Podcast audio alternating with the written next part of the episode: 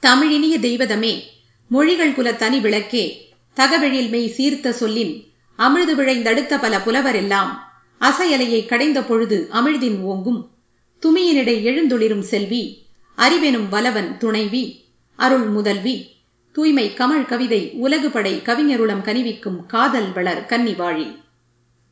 உலகெங்கும் வாழும் அருமை தமிழ் உடன்பிறப்புகள் அனைவருக்கும் என் இனிய வணக்கம்.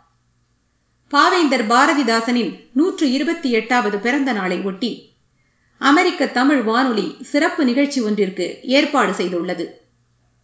பன்முக பார்வையில் பாவேந்தர் எனும் தலைப்பிலான இந்நிகழ்ச்சியில் பாவேந்தரின் பல்வேறுபட்ட சமூக பார்வைகள் சிந்தனைகள் சித்தாந்தங்கள் குறித்து சிந்திக்க இருக்கிறோம்.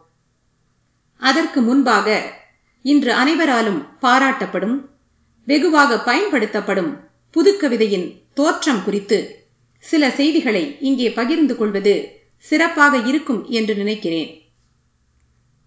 ஒரு காலத்தில் மெத்த படித்த தமிழ் பண்டிதர்களுக்கு மட்டுமே உரித்தாக இருந்த தமிழ் கவிதை உலகத்தை பாமரர்க்கும் உரித்தாக்கியவர் மகாகவி பாரதி.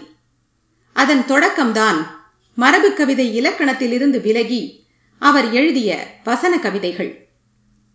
வங்கக் கவிஞர் தாகூரின் கீதாஞ்சலி அமெரிக்க கவிஞர் வால்ட் விட்மேனின் லீவ்ஸ் ஆஃப் கிராஸ் முதலிய கவிதை இலக்கணங்களுக்கு உட்படாது ஃப்ரீ வேர்ஸாக எழுதப்பட்ட கட்டற்ற கவிதைகள் பாரதியை வெகுவாக கவர்ந்திருக்க வேண்டும். அதன் தாக்கமே அவர் அறிமுகப்படுத்திய வசன கவிதை. ஆரம்ப காலத்தில் வசன கவிதை என்ற பெயரோடு விளங்கிய கவிதைகள்தாம் பின்னாளில் புதுக்கவிதை என்று பெயர் மாற்றம் பெற்றன. புதுக்கவிதையின் சிறப்பே அதன் எளிய மொழி நடைதான் சுவை புதிது பொருள் புதிது வளம் புதிது சொல் புதிது என சோதிமிக்க நவ கவிதைக்கு பாரதி இட்ட அடித்தளத்தில் அவருக்கு பின் வெகு சிறப்பாக பயணித்து பழகு தமிழில் சிந்தனை செறிவுமிக்க அழகு கவிதைகளை தமிழ் சமூகத்திற்கு படைத்தளித்த பெருமை பாரதியின் அருமை சீடரான பாவேந்தர் பாரதிதாசனையே சாரும். கனக சுப்புரத்தினம் எனும் இயற்பெயர் கொண்ட பாரதிதாசன் ஆயிரத்து எண்ணூற்று தொன்னூற்று ஓராம் ஆண்டு ஏப்ரல் இருபத்தி ஒன்பதாம் நாள் புதுவையில் பிறந்தவர். இளமை முதலே கவி புனையும் ஆற்றல் அவருக்கு இயல்பாக வாய்த்திருந்தது. தொடக்க காலத்தில் இறை நம்பிக்கையாளராக மயிலம் சுப்பிரமணியர் துதியமுது முதலிய தோத்திர பாடல்களை இயற்றிய அவர் பின்னாளில் தந்தை பெரியாரின் பகுத்தறிவு கொள்கைகளால் ஈர்க்கப்பட்டு திராவிட இயக்க கவிஞரானார். நான் ஒரு நிரந்தரமான நாத்திகன் என்று தன்னை அறிவித்துக் கொண்டார். அது முதற்கொண்டு அவருடைய பாடல்களில் பகுத்தறிவு சிந்தனைகளே வீறு கொண்டு வெளிப்படத் தொடங்கின. அத்தோடு தமிழ் வளர்ச்சி தமிழர் முன்னேற்றம் தொழிலாளர் நலன் பெண்ணுரிமை கைம்பெண் மறுமணம் கருத்தடைக்கு ஆதரவு மூட நம்பிக்கைக்கு எதிர்ப்பு பொது உடைமை சமூக சீர்திருத்தம் என்று அவர் தொடாத துறைகளே இல்லை.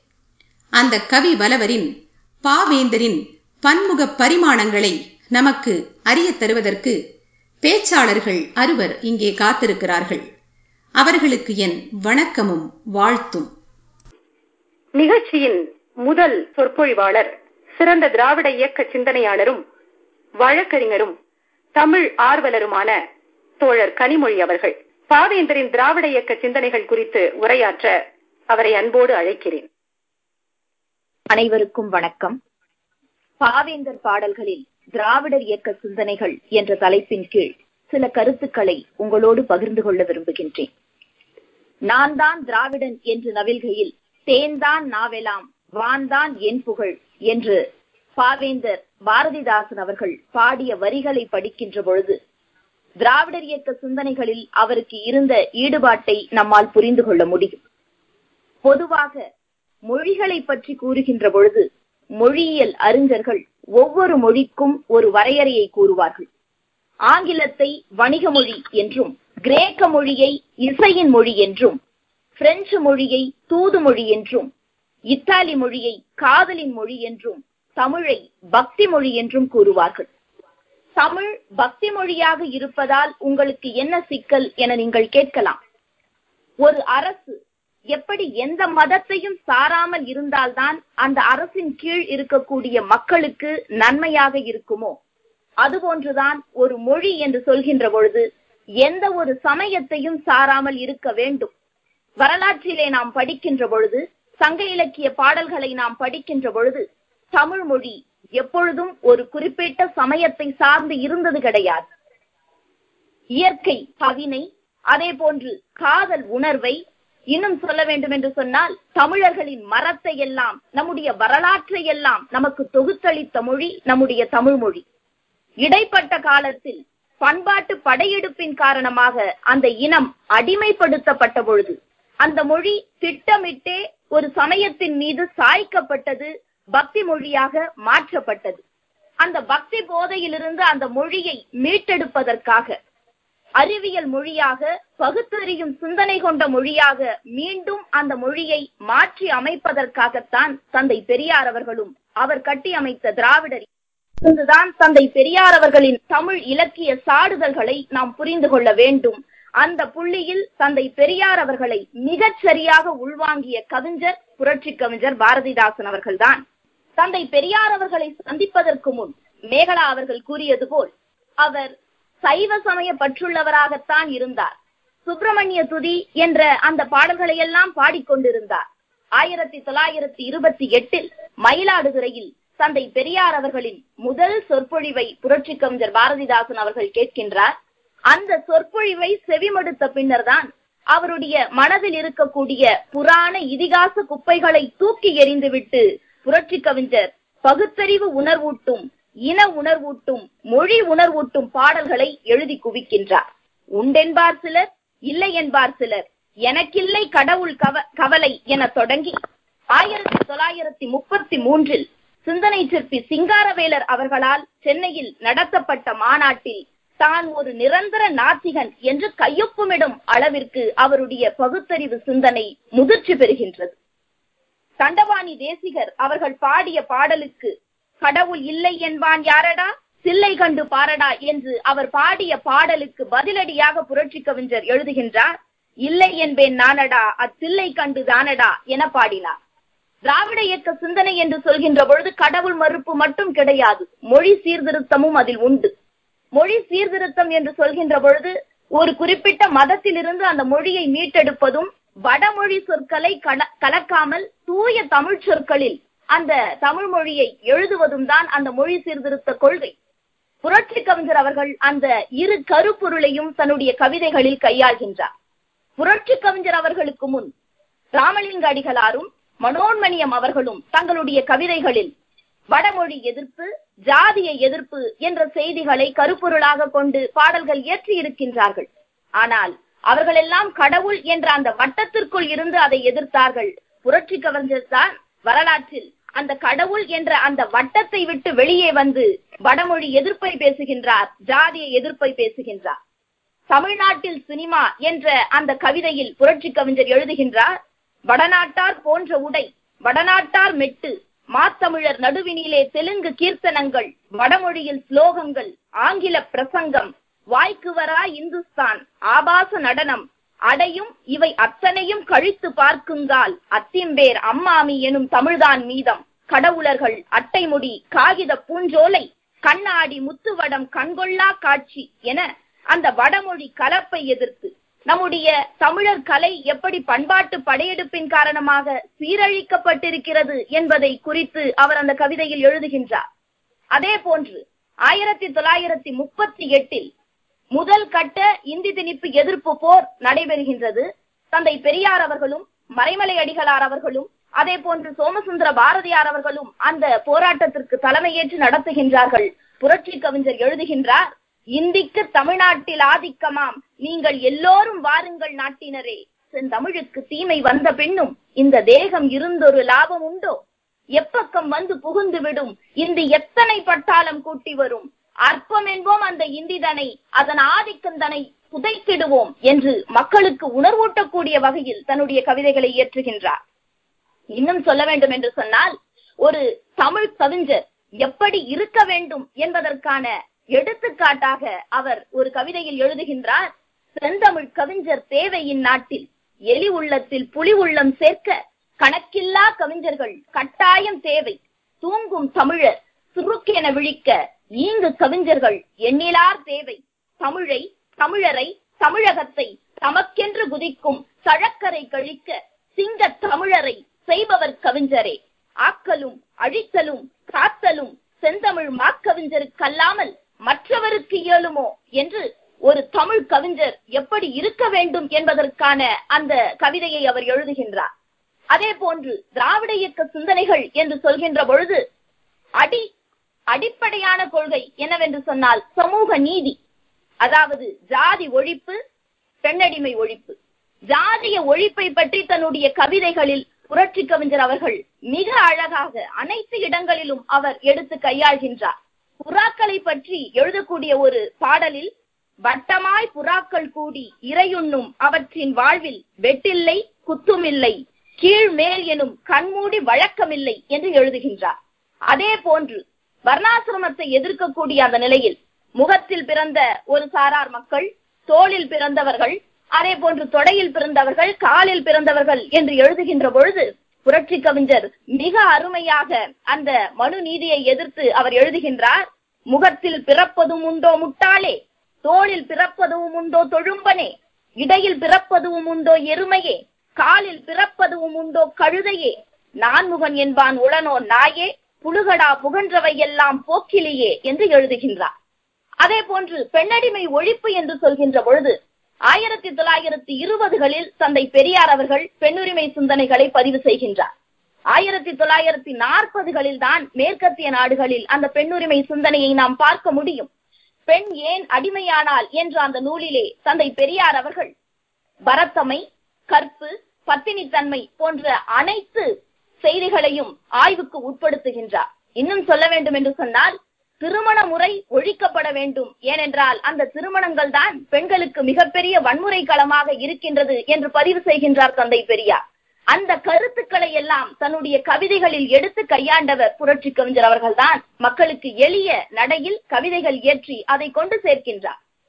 குடும்ப கட்டுப்பாடு என்று சொல்கின்ற பொழுது உலக அளவில் கூட எந்த கவிஞரும் அதை பற்றி எழுதியிருப்பார்களா என்று எனக்கு தெரியவில்லை. புரட்சி கவிஞர் எழுதுகின்றார் காதலுக்கு வழிவகுத்து கருப்பாட்டி சாத்த கதவொன்று கண்டறிவோம். இதிலென்ன குற்றம்? சாதலுக்கோ பிள்ளை தவிர்ப்பதற்கோ பிள்ளை சந்தான முறை நன்று தவிர்க்கும் முறை தீதோ என்று எழுதுகின்றார். அதே போன்று தந்தை பெரியார் அவர்கள் கூறிய திருமணம் என்பதை அந்த கிரிமினல் குற்றமாக அறிவிக்க வேண்டும் என்று தந்தை பெரியார் கூறினாரே அதை தன்னுடைய கவிதையில் எழுதுகின்றார் புரட்சி கவிஞர். ஒருத்திக்கும் ஒருவனுக்கும் வாழ்க்கையின் உடன்பாடென்னும் திருமணம் ஒழிய வேண்டும். தெரிந்தவர் கூடி அன்பு புரிவதால் தோன்றும் மக்கள் பொதுமக்கள் ஆதல் வேண்டும். அருந்துதல் உரைதல் எல்லாம் பொதுவென அமைதல் வேண்டும் என்று எழுதுகின்றார். விதவை மறுமணத்தை பற்றி பேசுகின்ற பொழுது நாம் அறிந்திருப்போம் இந்த பாடலை. கோரிக்கையற்று கிடக்குதன்னே குளிர் வடிக்கின்ற வட்ட நிலா என்று அந்த பாடலிலே அவர் எழுதுகின்றார்.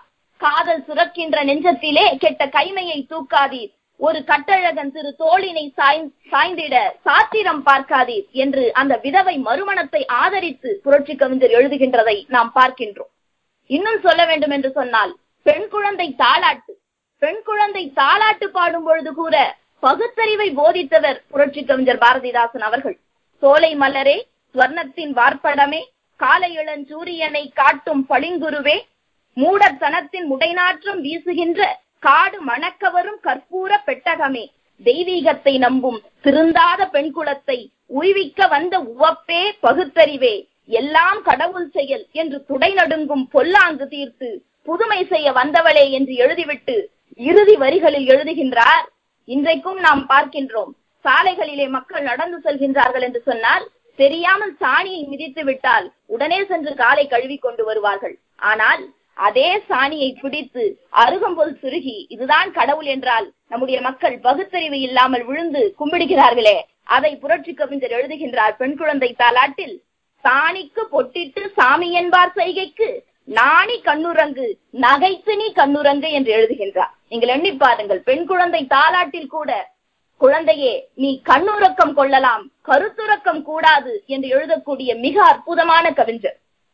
நாம் பார்க்கின்றோம் புராணங்களும் இதிகாசங்களும் மதங்களும் என்ன சொல்கிறது பெண்களுக்கு என்று சொன்னால்? அச்சம் மடம் பயிர்ப்பு நாணம் இவையெல்லாம் பெண்களுக்கு உரியவை என்று சொல்கின்றார்களே. அதை எதிர்த்து கேள்வி கேட்டவர் புரட்சி கவிஞர் பாரதிதாசன் தன்னுடைய கவிதைகள் மூலம். அவர் எழுதுகின்றார் அச்சமும் மடமையும் இல்லாத பெண்கள் அழகிய தமிழ்நாட்டின் கண்கள். உச்சி இருட்டினில் பெய் வந்ததாக உளறினால் அச்சமா? பேய் என்பதுண்டா? முச்சந்தி காத்தானும் உண்டா? இதை முணுமுணுப்பது நேரில் கண்டா? பச்சை புழுகெல்லாம் மெய்யாக நம்பி பல்பொருள் இழப்பார்கள். மடமை விரும்பி என்று அந்த அச்சம் இல்லாத பெண்கள் தான் மடமை இல்லாத பெண்கள் தான் தமிழ்நாட்டினுடைய கண்கள் என்று புரட்சி கவிஞர் எழுதுகின்றார். இன்னும் சொல்ல வேண்டும் என்று சொன்னால் பொது உடைமை கருத்துக்களை. ஏனென்றால் பெரியாரியலின் இறுதி இலக்கு என்பது பொது உடைமை சமூகம் தான் அந்த பொது உடைமை கருத்துக்களை தன்னுடைய கவிதைகளில் எடுத்து கையாண்டவர் புரட்சி கவிஞர் பாரதிதாசன் அவர்கள். உலகப்பன் பாட்டு என்ற அந்த பாடலில் ஓடப்பர் ஆயிருக்கும் ஏழையப்பர் உதயப்பர் ஆகிவிட்டால் ஓர் நொடிக்குள் ஓடப்பர் உயரப்பர் எல்லாம் மாறி ஒப்பப்பர் ஆய்விடுவார் உணரப்பாணி என்று எழுதுகின்றார். உலகம் உன்னுடையது என்ற அந்த கவிதையில் நாம் படிக்கின்ற பொழுது பொது உடைமை தத்துவத்தை மிக எளிமையாக நான்கே வரிகளில் அவர் சொல்கின்றார். உலகம் உண்ண உடுத்த உடுப்பாய் புகழ்வேன் உடைமை மக்களுக்கு பொது புவியை நடத்து பொதுவில் நடத்து வானை போல மக்களை தாவும் வெள்ள அன்பால் இதனை குள்ள மனிதருக்கும் கூறடா தோழா என்று புரட்சி கவிஞர் அவர்கள் எழுதுகின்றார். இப்படி நிறைய கவிதைகளை நாம் சொல்லிக்கொண்டே போகலாம். தொழிலாளர்களுடைய அந்த கீழ்மையான நிலைக்கு என்ன காரணம் என்று சொல்கின்ற பொழுது மற்ற கவிஞர்கள் சொல்லாத காரணத்தை புரட்சி கவிஞர் எழுதுகின்றார். ஏனென்றால் திராவிட இயக்க சிந்தனையின் ஊற்று அவரிடம் இருக்கின்றதல்லவா? அவர் எழுதுகின்றார் கடவுள் கடவுள் என்றதற்கும் கதறுகின்ற மனிதர்கள் கடவுள் என்ற நாமோதயம் கழறிடாத நாளிலும் உடமையாவும் பொதுமையாக உலகு நன்று வாழ்ந்ததே. கடைய செல்வர் என்ற தொல்லை கடவுள் பேர் இழைத்ததே. நடவு செய்த தோழர் கூலி நாளனாக ஏற்பதும் உடல் உழைப்பு இல்லாத செல்வர் உலகையாண்டு உலாவலும். கடவுளான என்று வைத்த கயவர் கூட்டம் மீதிலே கடவுள் என்ற கட்டறுத்து தொழிலாளரை மேவுவோம். ஏனென்றால் தொழிலாளர்களுடைய கீழ்மையான நிலைக்கு காரணம் அல்லது கீழ்ஜாதி என்று சொல்லக்கூடிய அந்த மக்களின் நிலைக்கு காரணம் என்னவென்று சொன்னால் கடவுளின் பெயரால் மதத்தின் பெயரால் தான் அந்த நிலையை அவர்கள் வைத்திருக்கிறார்கள் என்ற காரணத்தினால் அந்த கடவுள் என்ற அந்த கற்பனை கட்டரத்து தொழிலாளர்களுடைய முன்னேற்றத்திற்காக பாடுபட வேண்டும் என்று பதிவு செய்கின்றார் புரட்சி கவிஞர். இப்படி நிறைய செய்திகளை நாம் சொல்லிக்கொண்டே போகலாம். ஆயிரத்தி தொள்ளாயிரத்தி அறுபத்தி நான்கில் புரட்சி கவிஞர் அவர்கள் மறைகின்றார்.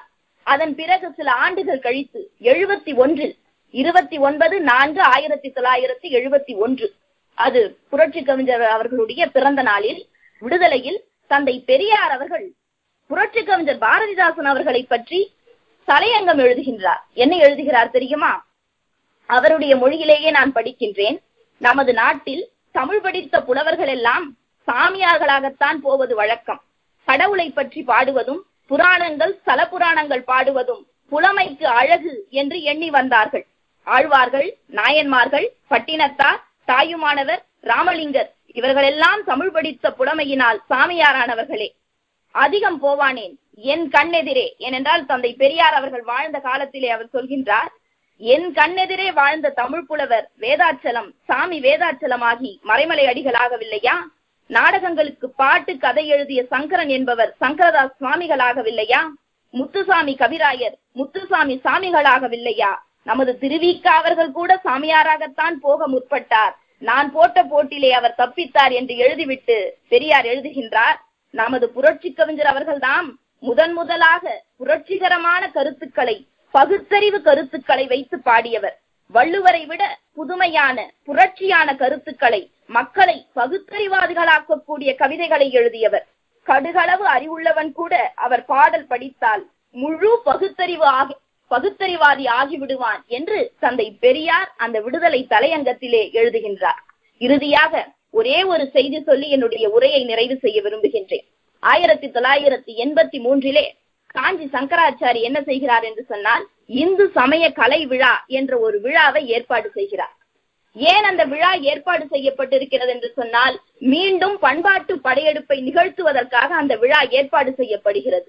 அதை சரியாக புரிந்து கொண்ட திராவிடர் கழகத்தின் தலைவராக இருக்கக்கூடிய ஆசிரியர் வீரமணி அவர்கள் அந்த ஆண்டிலே புரட்சி கவிஞர் பாரதிதாசன் விழாவை தமிழர் கலை பண்பாட்டு புரட்சி விழாவாக நடத்திட முடிவு செய்கின்றார். அன்றிலிருந்து இன்று வரை தொடர்ந்து பல்வேறு கட்சிகளும் இயக்கங்களும் புரட்சி கவிஞர் அவர்களுக்கு விழா எடுத்துக் கொண்டிருக்கின்றோம். அதனுடைய தொடர்ச்சியாக இன்று அமெரிக்க மண்ணிலும் அந்த விழா நடைபெறுவதில் மிகுந்த மகிழ்ச்சி.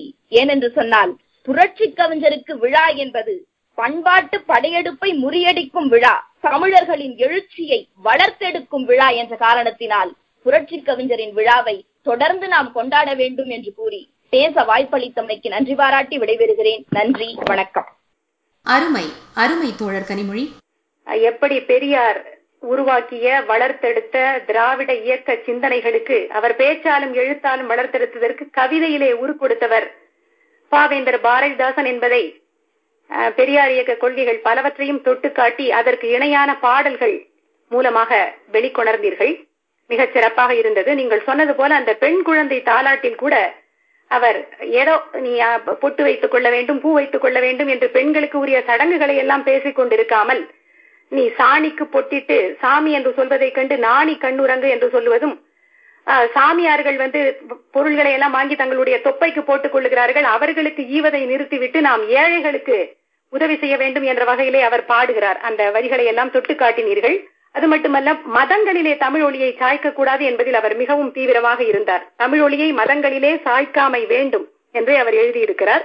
அது மட்டுமன்று கோயில் திருப்பணிகளுக்கு பணம் கொடுக்காமல் ஏழைகளுக்கு தர வேண்டும் என்பதை பல்வேறு பாடல்களிலும் அவர் திரும்ப திரும்ப வலியுறுத்துகிறார். கோயில் திருப்பணி என்பர் அந்த கோயில் விழாவென்று சொல்லி உன் வீட்டு வாயிலில் வந்து உன்னை காசு கேட்கும் வஞ்சக மூடரை மனிதர் என்னாதே வாயை திறக்கவும் சக்தி இன்றி வயிற்றை பிசைந்திடும் ஏழைகட்கே நீ தாய் என்ற பாவனையோடும் உன் சதையையும் ஈந்திட ஒப்புதல் வேண்டும் என்று தன்னுடைய மன ஓட்டத்தை பதிவு செய்கிறார். இங்கே இன்னொரு கருத்தையும் நான் குறிப்பிட விரும்புகிறேன். நான் புதுவையைச் சேர்ந்தவள் என்ற வகையிலே பாவேந்தரினுடைய பிறந்த நாளை பாவேந்தர் பாரதிதாசன் விழாவாக புதுவையிலும் காரைக்காலிலும் கொண்டாடுவது வழக்கம். அந்த விழாக்களிலும் நான் ஓரிரு விழாக்களில் பங்கெடுக்கக்கூடிய வாய்ப்பு எனக்கு கிடைத்தது. அதற்கு பிறகு இங்கே அமெரிக்காவிலே அந்த நிகழ்ச்சியை நடத்துவதற்கு மீண்டும் ஒரு வாய்ப்பை எனக்கு நண்பர் ஆறுமுகம் அளித்திருக்கிறார். அவருக்கு என்னுடைய நன்றியை இந்த சமயத்திலே நான் பதிவு செய்ய விரும்புகிறேன். நிகழ்ச்சியிலே அடுத்து வருபவர் நல்ல கவிஞர் சிறந்த பேச்சாளர் சமூக ஆர்வலர் சொல்ல போனால் தினமும் ஒரு நிகழ்ச்சியை நடத்தி கொண்டிருப்பவர் ஓயாது உழைப்பவர் அருமை நண்பர் மகேந்திரன் பெரியசாமி அவர்கள். இன்று உரையாற்றுவதற்கு அவர் எடுத்துக் கொண்டிருக்கின்ற தலைப்பு உலகம் உன்னுடையது. நண்பரே வாருங்கள். மிக்க நன்றி தோழி மேகலா அவர்களே. அனைவருக்கும் வணக்கம். அமெரிக்க தமிழ் வானொலி மிக பெருமிதத்துடன் வழங்கும் இந்த அரிய நிகழ்ச்சியில் பங்கு கொள்வதை மிக மிக பெருமிதமாக உணர்கிறோம். பாவேந்தர் பாரதிதாசனுக்கு ஒரு விழா எடுத்து கிட்டத்தட்ட அமெரிக்காவின் பல்வேறு மாகாணங்களில் இருந்து பேச்சாளர்கள் கலந்து கொள்ளும் இந்த ஒரு அரிய நிகழ்வில் பேசுவதே ஒரு கண்டிப்பாக ஒரு பெரும் பேரு பாவேந்தர் பாரதிதாசன் தொடாத துறைகளே இல்லை என்று சொல்லலாம். அவனுடைய அவருடைய பாடல் வரிகளில் கிட்டத்தட்ட பல்வேறு பரிமாணங்களில் அவர் தொடுவது மொழி ஆகட்டும் இனம் நாடு காதல் இயற்கை பகுத்தறிவு பெண்ணுரிமை என்று பல பல துறைகளை மிக மிக ஆழமாக எளிமையான வார்த்தைகளால் மிகவும் ஆழமாக தொட்டுக் கொண்டிருக்கிறார் அவருடைய அந்த கவிதை புனையும் திறனும் அவருக்கு அந்த ஒரு இயற்கையின் மீது இருக்கும் அந்த ஒரு ஈடுபாடும் மிக மிக உணர்வு பூர்வமாக இருக்கும். ஆஹ் அதிலிருந்து சில சில கவிதைகள் வரிகளை வந்து ஆஹ் நம்மளுடைய நம்மளுடைய நேர்களுக்காக பகிர்ந்து கொள்ள வேண்டும் என்று நினைக்கிறேன். ஒன்று அவருடைய வரிகளில் இருக்கும் அந்த ஒரு எளிமை. இன்னொன்று அவருடைய அந்த ஒரு ரசனையில் இருக்கும் அந்த ஒரு ஆளுமை. இது ஒரு இயற்கை சார்ந்த பாடல்களில் தெரியும் ஒரு தொனி என்று எடுத்துக்கொண்டாலும் அந்த இயற்கையை தாண்டி அவர் தொடுகின்ற பல்வேறு சமுதாய மறுமலர்ச்சி தமிழ் தமிழர்கள் தமிழ் உணர்வு மற்றும் திராவிட இயக்க சிந்தனைகள் பொது உடைமை என்று தோழர் கனிமொழி கூறிய இது போன்ற அவர் வெளிப்படுத்தும் அந்த ஒரு வார்த்தைகளின் வீச்சு அதில் இருக்கும் அந்த ஒரு நுண்ணிய பொருள் சுவை சொற்சுவை மிக மிக அருமையாக இருக்கும். அதே வகையில் அவர் காதல் என்ற ஒரு சுவையில் எடுத்துக்கொண்டாலும் கூட ஒரு பெரு ஆழத்துடன் அவருடைய அன்பு அப்படியே அள்ளி தெளிக்கும். சோ அதே போல பல்வேறு வழிகளில் ஒரு பெண் கல்வி என்று சொல்ல வருவார். அதிலும் கூட பெண்களுக்கு கல்வி வேண்டும் குடித்தனம் பேணுதற்கே. பெண்களுக்கு கல்வி வேண்டும் மக்களை பேணுதற்கே. பெண்களுக்கு கல்வி வேண்டும் உலகினை பேணுதற்கே அப்படின்ற ஒரு மிகப்பெரிய ஒரு அதாவது கோல் செட்டிங் அப்படிங்கறத சொல்றப்ப வந்து பாரதியார் சொல்வது பெரிதனும் பெரிது கேள். எனக்கு மிக மிக பிடித்த அந்த ஒரு ஆத்திச்சூடி. அந்த வகையில் ஆஹ், இந்த பெண்களுக்கு வந்து ஆஹ், கல்வி எதற்காக வேண்டும் என்றால் இந்த உலகினையே பேணுவதற்கு என்று சொல்வார். அதே போல அந்த சாதி என்கின்றத இதை பற்றி சொல்லும் பொழுது இருட்டறையில் உள்ளதடா உலகம் சாதி இருக்கின்றது என்பானும் இருக்கின்றானே இன்னும் கூட நாம் புலம்பெயர்ந்து வாழ்ந்தாலும் கூட இந்த நாட் இந்த நாட்டிலும் கூட இன்னும் கூட சாதியை கட்டிக்கொண்டு அழுபவர்களை இன்னும் கூட நாம் பார்த்து கொண்டிருக்கிறோம். அதற்கு சாட்டையில் அடிப்பது போல நம்முடைய பாரதிதாசனின் வரிகள் இருக்கின்றன. இருட்டறையில் உள்ளதடா உலகம் சாதி இருக்கின்றது என்பானும் இருக்கின்றானே என்பார். நாம் சாதிக்கு பிறந்தவர்களா அல்லது சாதிக்க பிறந்தவர்களா என்கின்ற அந்த ஒரு கேள்வியை இவன் வெளிப்படையாகவே வைப்பதாகவே எனக்கு தோன்றுகிறது. சோ அதே போல பாரதியின் பாரதிதாசனின் தொட்ட பல்வேறு பாடல்களில் பல்வேறு துறைகளில் பல்வேறு நுணுக்கங்களில் இருந்து சில சில பாடல்களை உங்களுடைய பகிர்ந்து கொள்ள விரும்புகிறேன். அஹ், அந்த வகையில் எல்லாவற்றையும் சொல்லிவிட்டு இந்த உலகின் பல்வேறு கோணல்களை சொல்கிறான் பல்வேறு கோணங்களை சொல்கிறார் அந்த இயற்கையின் பால் இருக்கும் ஈடுபாட்டை சொல்கிறார் அதே போல தன்னுடைய இல்லற வாழ்வில் இருந்தாலும் கூட இந்த உலகத்தை பற்றி பார்க்கின்ற அந்த ஒரு பார்வையில் அந்த ஒரு பேணலை சொல்கிறார். அதே போல தான் தனது ஆசிரியராக மிக மிக மதிக்கும் அந்த பாரதியின் மீது ஏற்பட்ட அந்த ஒரு தாக்கங்களை பல்வேறு வழிகளில் பல்வேறு பாடல்களில் மிக அழகாக விவரிப்பான் ஆஹ், அதே போல பெரியாரிய பார்வையில் அவர் சொல்லும் அந்த ஒரு புரட்சி சிந்தனைகள் அதுவும் மிக மிக அந்த ஒரு வர்க்க போராட்டத்தின் தேவையை மிக மிக வெளிப்படையாகவே வலியுறுத்துவார். அந்த பாடல் வரிகளை மறுபடியும் கூட சொல்வதில் மிகவும் பெருமிதம் கொள்கிறேன். ஓடப்பராய் இருக்கும் ஏழையப்பர் உதயப்பர் ஆகிவிட்டால் ஓர் நொடிக்கில் ஓடப்பர் உயரப்பர் எல்லாம் மாறி ஒப்பப்பர் ஆகிவிடுவார். அந்த ஒரு உயர்வான ஒரு பொது உடைமை சிந்தனை அதுவும் எப்படி என்றால் மிக மிக ஒரு ஒரு வர்க்க போராட்டம் சார்ந்த அந்த ஒரு சிந்தனை. ஏனென்றால் எந்த அளவுக்கு நமக்கு மென்மை வேண்டுமோ அதே போல உள்ளத்தில் ஒரு வன்மையும் வேண்டும் என்கின்ற ஒரு ஒரு சொற்போர் உள்ள அந்த ஒரு சொற் வரிகள் பல இடங்களில் பார்க்கலாம். ஆஹ், புதியதோர் உலகம் செய்வோம் கெட்ட போரிடும் உலகினை வேறொடு சார் சாய்ப்போம். பொது உடைமை கொள்கை திசையிட்டும் சேர்ப்போம். புனிதமோடு அதை எங்கள் உயிர் என்று காப்போம். என்னதான் பெரும்பாலானோர் பார்க்கும் பார்வையில் பாரதிதாசன் ஒரு தமிழ் உணர்வு தமிழர்கள் என்று பேசுவான் என்று சொன்னாலும் கூட அவருடைய பார்வை மிக மிக ஒரு உலகம் சார்ந்ததாகவே இருக்கும். தன்னுடைய பொது உடைமை கொள்கை திசை எட்டும் சேர்ப்போம் என்கிறார். அவர் ஒரு தமிழ் தமிழுக்கு மட்டுமோ அல்லது ஒரு குறிப்பிட்ட ஒரு சமுதாயத்திற்கு மட்டுமோ என்று சொ- சொல்வதே இல்லை. அதே போல தன்னுடைய உழைப்பை பற்றி சொல்வதற்காக பல பல பாடல்கள் சொல்லலாம். அதில் சித்திரச் சோலைகளே உம்மை திருத்த இப்பாரினிலே முன்னர் எத்தனை தோழர்கள் ரத்தம் சொரிந்தனரோ உங்கள் வேறு நிலை இதைவிட உழைப்பாளர்களின் அந்த ஒரு ஆஹ், ஒரு உதிரம் சொட்டும் அந்த ஒரு உழைப்பை மிக பெரிய வார்த்தைகளில் வேற கவிஞர்களால் சொல்ல முடியுமா என்று தெரியவில்லை. அந்த கால அந்த ஒரு உலக இருட்டை தலைகீழாக்கி ஆஹ், அழகியதாக வசதி உ- உற்றதாக தந்து கொண்டிருப்பவர்கள் அந்த உழைப்பாளர்களே. நாம் பார்க்கும் ஒரு அழகான காட்சிகளோ அல்லது நாம் பார்க்கும் அந்த ஒரு பூக்களோ அதையும் விட அந்த பூ பூக்கள் பூக்கும் அந்த செடிகளுக்கு பின் இருக்கும் அந்த உழைப்பின் மேன்மையை அந்த அந்த விதைகளை விதைத்தவர்களின் மேன்மையை பல பல வகைகளில் புகழ்ந்து பேசும் பல பல வரிகளை சொல்லலாம். அதே போல சமத்துவத்தின் தேவைகளை பற்றி சொல்கிறார். உயர்வை நோக்கி செல்லும் அந்த ஒரு தன்மையை சொல்கிறார் என்று பல பல பல வரிகளில் பார்க்கலாம். அதில் ஒரு ஒரு முக்கியமாக ஒரு ஒரு அவன் எழுது ஒரு ஏடெடுத்து ஒரு கவிதை எழுதலாம் என்று நினைக்கிறான் அந்த நேரத்தில் அதையே ஒரு தனக்கு தோன்றும் அந்த ஒரு உணர்வுகளை அப்படியே கவிதை வரிகளாக வருகிறார் ஏடெடுத்தேன் கவி ஒன்று வரைந்திட. என்னை எழுது என்று சொன்னது வான். அப்படியே வானம் வந்து அவர்கிட்ட வந்து சொல்லுதான். ஓகே என்னை பத்தி எழுத என்னை பத்தி எழுதேன். அதற்கு பிறகு ஓடையும் தாமரை பூக்களும் தங்களின் ஓவியம் தீட்டுக என்றுரைக்கும். காடும் கழனியும் கார்முகிலும் வந்து கண்ணை கவர்ந்திட எத்தனைக்கும் அப்படியே போயிட்டே இருக்கு அவருக்கு அவருக்கு அதாவது ஆஹ், ஆஹ், கீட் என்கின்ற ஒரு உலக புகழ்பெற்ற ஒரு கவிஞன் சொல்வான்.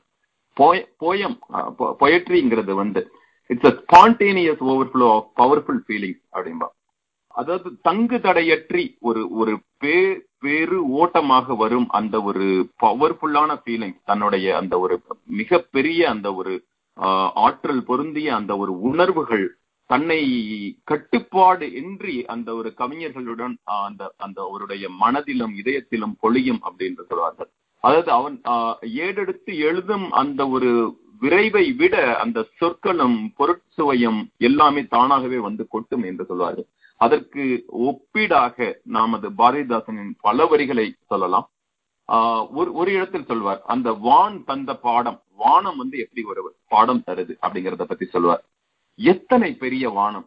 எண்ணிப்பார் உன்னையும் நீயே. இத்தரை கொய்யா பிஞ்சு. நீ அதில் சிற்றெரும்பே.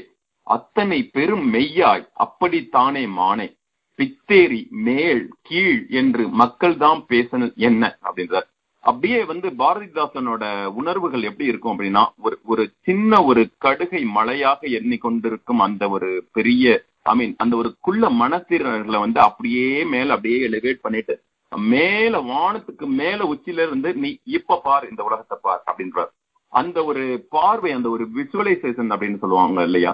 அது போல வந்து அந்த ஒரு உயர்ந்த ஒரு ஒப்பீட்டு பார்வை தன்னை எல்லோருடையும் வெள்ளத்தனைய மலர் நீட்டம் என்பார் திருவள்ளுவர். அது போல உள்ளத்தனையது உயர்வு. உன்னுடைய உயர்வு அப்படிங்கிறது வந்து உன்னுடைய உள்ளம் எந்த அளவுக்கு உன்னுடைய எண்ணம் எந்த அளவுக்கு சீர்பட்டு இருக்கிறதோ அதை பொறுத்து உன்னு நீ உன்னுடைய உயரம் அதை தான் காட்டுகிறது என்று திருவள்ளுவர் சொல்வதை போல இவர் என்ன சொல்கிறார்? அப்படியே இத்தரை கொய்யா பிஞ்சு நீ அதில் சிற்றெரும்பே ஒரு சின்ன எறும்பாக இருந்துகிட்டு அதில் நான் தான் மேல் நான் நீதான் கீழ் என்று சொல்லுவது ஒரு பித்து அப்படி என்கிறார் பித்து ஏறி மேல் கீழ் என்று மக்கள் தான் பேசல் என்ன அப்படின்ற ஒரு ஒரு ஒரு நகைப்பு கொடுக்கிறார்.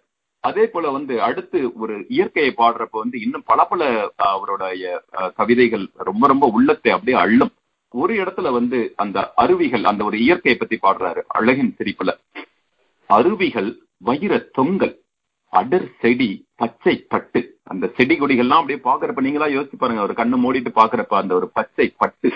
குருவிகள் தங்க கட்டி. அடடடா அந்த ஒரு அந்த ஒரு குருவிகள் அதோட அழகுக்கு அதோட அது சட்டுன்னு பறக்கிற அந்த ஒரு தன்மைக்கு அதை பாக்குறப்ப வந்து ஒரு தங்க கட்டி அப்படின்னு பாக்குற குளிர் மலர். அந்த மலர் வந்து எப்படின்னா அந்த ஒரு குளிர் மலர் அது அதிலும் ஒரு வினைத்தொகையை வைத்து மணியின் குப்பை எருதின் மேல் பாயும் வேங்கை நிலவு மேல் எழுந்த மின்னல் சருகெல்லாம் ஒளி சேர் தங்க தகடுகள் பாரடாணி. அந்த ஒரு சூரிய ஒளி அப்படி பட்டு படு அப்படி அப்படி திரும்ப வர்ற அந்த ஒரு ஒரு பிரதிபலிப்பை வந்து சொல்றதுக்கு வந்து அந்த ஒரு இயற்கையை ஒரு நேசிக்கும் அந்த ஒரு கவிஞன் எப்படி சொல்றான் பாருங்க. சருகு எல்லாம் ஒளி சேர் தங்க தகடுகள் பாரடா நீ அப்படின்றார். அது போல வந்து அழகு பொழிந்து விளங்கும் அந்த ஒரு வான் ஒளியில இருந்து ஆஹ் திடீர்னு வந்து ஒரு ஓசை பிறக்குது. அப்படியே பாரதிதாசன் அப்படியே வெளில வர்றார்.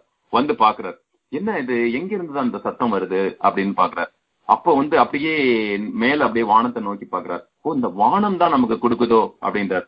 அப்புறம் வந்து இந்த பக்கம் பாக்குறார். வானத்துல இருந்து அந்த நிலவு தான் பாடுதோ அப்படிங்கிறார். அப்புறம் கொஞ்ச தூரம் அப்படி வர்றாரு.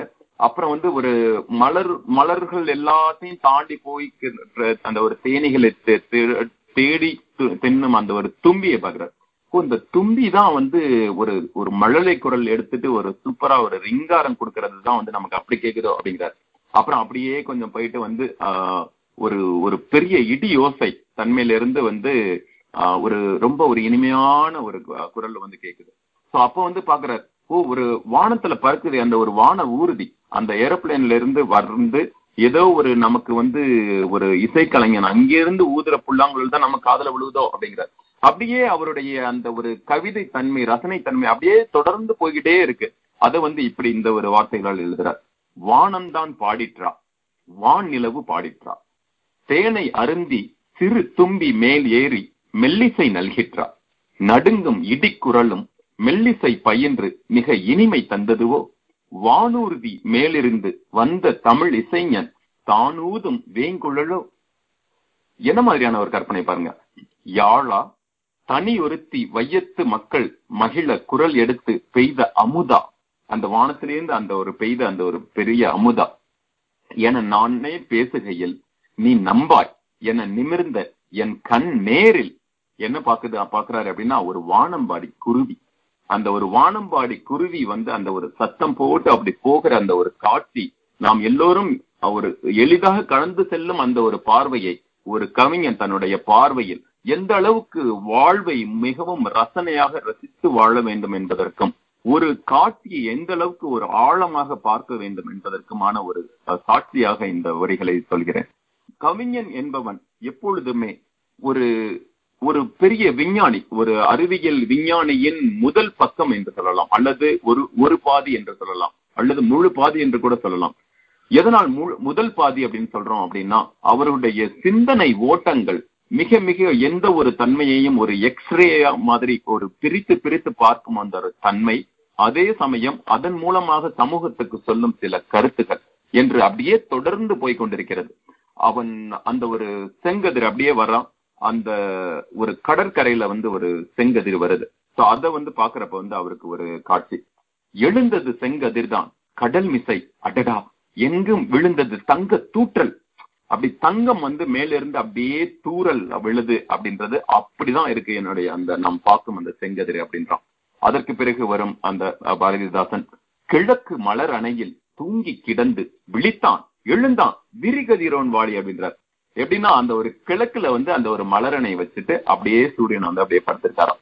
படுத்துட்டு தூங்கி திடீர்னு எழுந்திருக்கிறாராம். தூங்கி கிடந்து விழித்தான் எழுந்தான் விரிகதிரோன் வாழி அப்படின்ற அப்படியே போறாரு.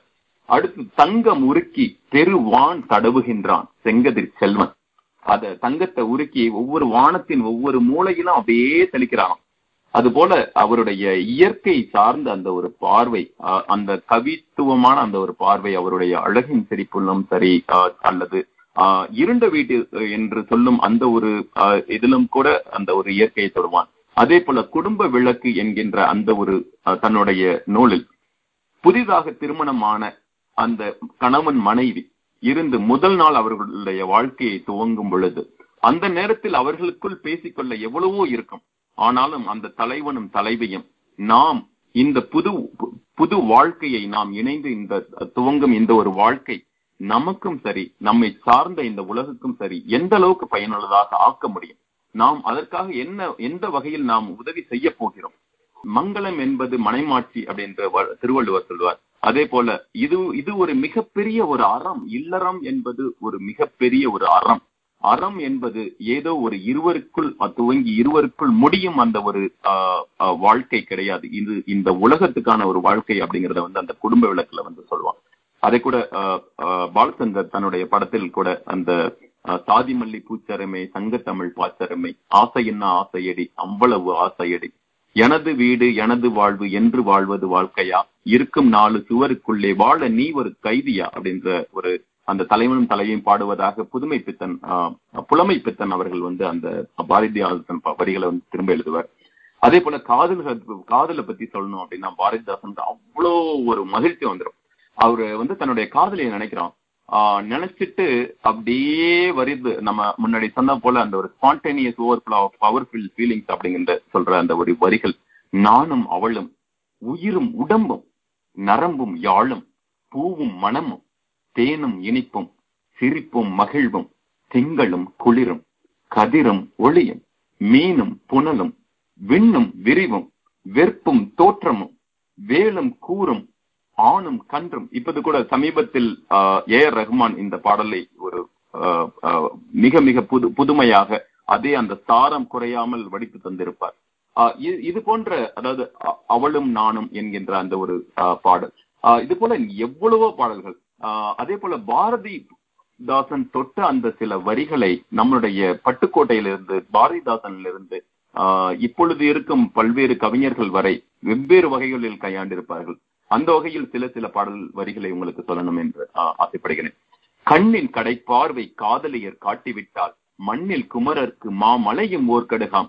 இது ஏதோ தமிழகத்து காதல் காதலிக்கு மட்டுமல்ல கன்னடத்தில் இருக்கும் காதல் காதலியாகட்டும் அல்லது கனடாவில் வாழும் காதலன் காதலியாகட்டும் அல்லது அமெரிக்காவில் வாழும் உலகின் எங்கு இருக்கும் அந்த ஒரு காதலன் காதலிக்கும் கண்ணின் கடை பார்வை காதலியர் காட்டிவிட்டால் மண்ணில் குமரருக்கு மா மலையும் ஒரு கடகம். ஒரு இடத்துல வந்து கடுக மழையா பாக்குறாரு.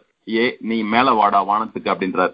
அதே போல அந்த காதல்ல வந்து நீங்க இன்னும் கூட அந்த ஒரு மா மலையும் கூட ஒரு கடுகாம் அப்படின்ற மாதிரி தனக்கு வர்ற அந்த ஒரு மிகப்பெரிய அந்த ஒரு காதல் காதல் சார்ந்து அவனுக்கு வரும் அந்த ஒரு உள்ளுக்குள் ஊற்றெடுக்கும் அந்த ஒரு வீரம் அந்த வீரத்தின் மூலம் நாம் எப்படி அந்த ஒரு உலகத்துக்கு பயனுள்ளதாக இருக்க வேண்டும் என்ற தன்னுடைய துணைவியையும் துணைவி தன்னுடைய துணைவனுக்கும் அந்த சொல்லிக்கொண்டு இந்த உலக நலம் பேணுவதற்காக வரும் அந்த ஒரு சீர்மையும் பாரதிதாசன் வரிகளில் தொடர்ந்து வந்து கொண்டிருக்கும் இது போல பாரதிதாசன் வரிகளை நிறைய நிறைய சொல்லிக்கொண்டே இருக்கலாம். தன் பெண்டு தன் பிள்ளை சோறு வீடு சாம்பாத்தியம் இவையுண்டு தானுண்டு என்போன் சின்னதொரு கடுகு போல் உளங்கொண்டான் அப்படின்ற அப்படியே பட்டார்னு அடிக்கிறார் அதாவது தான் தன் பொண்டாட்டி தனக்கான சாப்பாடு தனக்கான வீடு என்னோட சம்பாத்தியம். ஏன் நான் உண்டு என் வேலை உண்டு. அப்படின்னு இருக்கிற அப்படின்னா நீ ஒரு சின்னதொரு கடுகு போல் உள்ளம் கொண்டாய் அப்படின்றான். அப்படி சொல்லிட்டு அப்புறம் வந்து அடுத்த ஒரு வரிகள்ல வந்து சொல்றார். என்ன சொல்றாருன்னா நீ எப்படி தெரியுமா இருக்கணும்? அப்படின்னு சொல்லிட்டு சொல்ற தூய உள்ளம் அன்பு உள்ளம் பெரிய உள்ளம். தொல்லுலக மக்கள் எல்லாம் ஒன்றே. என்னும் தாயுள்ளம் தனிலோ இன்பம். ஒரு தாய் உள்ளம் மட்டும் நீ கொண்டு இந்த உலகத்துக்கு வா. அதுக்கப்புறம் வந்து நீ எடுத்துட்டு போகும் அந்த ஒரு தன்மையே வேறு அப்படின்றார். அது அது அது வந்து மீது எல்லாவற்றையும் அடித்து தா- தாக்கிவிடும். ஏன்னா ஒரு தாய் எப்பொழுதுமே தன்னுடைய குழந்தை நல்லா இருக்கணும் நல்லா சாப்பிடணும். ஆஹ் தன்னை சார்ந்து இருந்தவர்கள் ஒரு தாய்க்கு ஒரு குழந்தை என்றாலும் பார்க்கும் அதே தன்மை இருக்கும். பத்து குழந்தை இருந்தாலும் கூட அதே தன்மை அல்லது பத்து மடங்கு அந்த அன்பு அதிகரிக்குமே தவிர குறையாது என்பது போல. நாமும் இந்த உலகத்தை ஒரு தாயுள்ளத்தோடு கொள்ள வேண்டும் என்று சொல்வார். இது போன்று தொடர்ந்து சொல்லிக் கொண்டிருக்கும் பல்வேறு வரிகளில் ஆஹ் அது புதியதொரு உலகம் செய்வோம் கெட்ட போரிடும் உலகத்தை வேறு சாக்கும் சொல்லிட்டு இருக்கவர்ல எனக்கு ரொம்ப ரொம்ப பிடித்த அந்த ஒரு கவிதை எல்லோருக்கும் பிடித்த ஒரு கவிதை உலகம் உன்னுடையது. அதுல வந்து அவனுக்கு எப்படிரா சொல்லி வந்து அவர்களுக்கு வந்து இந்த உலகத்தை பற்றி புரிய வைக்கிறது. இந்த உலகம் வந்து இவ்வளவு காதல் சார்ந்தது அன்பு சார்ந்தது அழகு சார்ந்தது சமுதாயம் எல்லாத்தையும் சொல்லிட்டு வந்துட்டோம். இப்படிலாம் இருந்தாலும் கூட இவர்கள் எப்படி செய்கிறார்கள் என்றால் கொஞ்சம் கொஞ்சமாக அதாவது விரியும் தன்மையிலிருந்து சுருங்கும் தன்மைக்கு போகிறார்களே அப்படின்ட்டு முதல் வரியே வந்து பட்டார் நடிப்பர். பள்ளம் பறிப்பாய். பாதாளத்தின் அடிப்புறம் நோக்கி அழுந்துக அழுந்துக. பள்ளந்தனில் விழும் பிள்ளை பூச்சியே தலையை தாழ்த்து முகத்தை தாழ்த்து தோளையும் உதட்டையும் தொங்கவை என உள்ளத்தை உடலை உயிரை சுருக்கு. நக்கி கொடி. அதை நல்லதென்று சொல். தாழ்ந்து தாழ்ந்து தாழ்ந்து நாயனும் எழுந்து போ அப்படின்னு அப்படியே வரிசையா சொல்லிட்டு ஆஹ் என்ன சொல்றாரு? அழு இழி அஞ்சு குனி பிதற்று இன்னும் கூட நாம் பல வகைகளில் பார்க்கிறோம். அது ஒரு அரசியல் சார்ந்த வாழ்- வாழ்க்கையிலும் சரி அல்லது அலுவல் சார்ந்த வாழ்க்கையிலும் சரி அல்லது சமூகம் சார்ந்த வாழ்க்கையிலும் சரி. இது போல் எவ்வளவோ பேர் கஞ்சி கஞ்சி என்று என்ற அந்த ஒரு பாரதியார் அவர் திட்டுவாரே அது அது போல. இங்கும் சொல்கிறார் பாரதிதாசன் அழு இழி அஞ்சு குனி பிதற்று கண்ணங்கருத்த இருட்டின் கரையே தொங்கும் துரும்பின் தூளே இதை கேள் அப்படின்னு சொல்லிட்டு அப்படி கீழே இருக்கிறவனை வந்து திரும்ப சொல்லி அப்படியே மேல கொண்டு வர மனிதரில் நீயும் ஒரு மனிதன் நீ மண் அன்று இமை திற எழுந்து நன்றா எண்ணுவாய் தோளை உயர்த்து சுடர்முகம் தூக்கு மீசையை முறுக்கி மேலே ஏற்று அப்படியே சொல்லிட்டு என்ன சொல்றார்? இந்த மேதினிக்கு ஒளிசை அந்த ஒரு சூரியன் போல அப்படின்ற மாதிரி அப்படியே சொல்லிட்டு உனது வீடு உனது பக்கத்து வீட்டின் இடையில் உள்ள சுவரை இடி அப்படின்றது வந்து மிக மிக பெரிய இப்போதும் கூட பல நாடுகளுக்கு இடையே நடக்கும் அந்த போர் அவலங்களை பார்க்கிறோம்.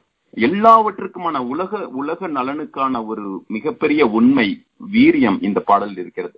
இப்படியே வரிசையாக சொல்லி கொண்டு போய் என் குலம் என்றுனை தன்னிடம் ஒட்டிய மக்கட் பெருங்கடல் பார்த்து மகிழ்ச்சி கொள் அறிவை விரிவு செய் அகண்டமாக்கு மற்ற பாரதிதாசன் எந்த கவிதைகளை யார் படிக்காவிட்டாலும் கூட பரவாயில்லை. இந்த உலகம் உன்னுடையது என்கின்ற ஒரு கவிதையை எடுத்து முழுக்க படித்தீர்கள் ஆனால் படிக்கும் அந்த ஒரு தருணத்தில் இருந்து படித்து முடித்த அந்த ஒரு தன்மையில் மிகப்பெரிய ஆளாக ஆய்வீர்கள்.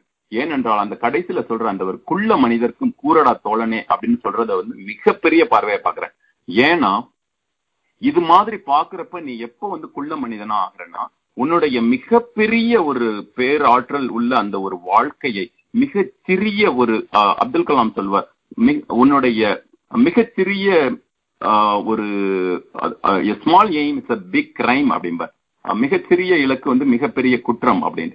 அது போல வந்து இவர் வந்து குள்ள மனிதருக்கும் கூறடா தோழனே அப்படின்றார். நீ உன்னுடைய பார்வையை ரொம்ப சின்னதா வச்சுக்காத உன்னுடைய உள்ளத்தை சின்னதா வச்சுக்காத மிகப்பெரிய உலக அளவில் பிரிந்து வா. இந்த உலகம் உன்னுடையது அப்படின்ற அந்த ஒரு பார்வையை சொல்லும் அந்த பாரதிதாசனின் வரிகளை உங்களுடைய அமெரிக்க தமிழ் வானொலி மூலமாக நாம் இந்த நேரத்தில் இணைத்து நண்பர் ஆறுமுகம் பேச்சிமுத்து அவர்களுக்கும் மேகலா ராமமூர்த்தி தோழி அவர்களுக்கும் இந்த வாய்ப்பை நல்கிய நல்லுள்ளங்களுக்கு வணக்கங்கள் கூறி விடைபெறுகிறேன். நன்றி வணக்கம். அறிவை விரிவு செய் அகண்டமாக விசார விழுங்கு மக்களே என்று சொல்லுவார் பாரதிதாசன். அதுபோலவே நம்முடைய நண்பர் மகேந்திரன் அவர்களும் தன்னுடைய விசால பார்வையால் பாவேந்தரனுடைய பல பாடல்களையும் ஒரு பருந்து பார்வை பார்த்து தொழிலாளர் நலன் தொடங்கி அழகின் சிரிப்பு குடும்ப விளக்கு இருண்ட வீடு என்ற அனைத்தையும் தொட்டு அதில் உள்ள சுவையான பகுதிகளை நமக்கு சுட்டிக்காட்டி இருக்கிறார் அவருக்கு என்னுடைய நன்றியும் பாராட்டும். அடுத்ததாக பொழிவாற்றுவதற்கு நம்மிடையே வந்திருப்பவர் கவி புனையும் ஆற்றல் இயல்பிலேயே கைவர பெற்றவர். பேச்சுக்கலையிலும் வித்தகர் டெய்சி ஜெயபிரகாஷ் அவர்கள். தமிழ் எங்கள் சமூகத்தின் விளைவுக்கு நீர் எனும் பொருளில் உரையாற்ற வருகிறார் அவர். அவரை அன்போடு அழைக்கிறேன். நன்றி மேகலா. பாரதிதாசனின் பிறந்த நாள் விழாவில் வாய்ப்பு அளித்த அமெரிக்க வானொலிக்கும் நண்பர் ஆர்வுக்கும் நன்றிகள் பல. தமிழுக்கு அமுதென்று பேர் என்ற புரட்சி கவிஞன் தமிழ் எங்கள் சமூகத்தின் விளைவுக்கு நீர் என்றார். அவனது கவிதை அனுபவ முத்திரை அழுந்த பதிந்த சித்திர ரேகை அழுக்கு மேக நிழல்படியாத சூரிய தோகை. அவனது பேனா கிரீடம் கலற்றிய போதெல்லாம் சமூகத்தின் அழுக்குகள் நிறமிழக்கத் தொடங்கின. அவன் பாடிடும் குயில் சீரிடும் புயல் எழுச்சி கனல் புரட்சி கவி சிந்தனை சிற்பி சீர்திருத்த செம்மல். அவன் சொல் புதிது பொருள் புதிது தமிழ் வயலில் அவன் விளைத்த நெல் புதிது. அவன் தமிழை சுவைத்தானா? இல்லை தமிழ் அவனது கவிதையில் திளைத்ததா? அவன் அஞ்சல் துறையை வெளியிட்டு அஞ்சல் துறை மெருகு கூட்டியதா? கூட்டியதா? கூடியதா?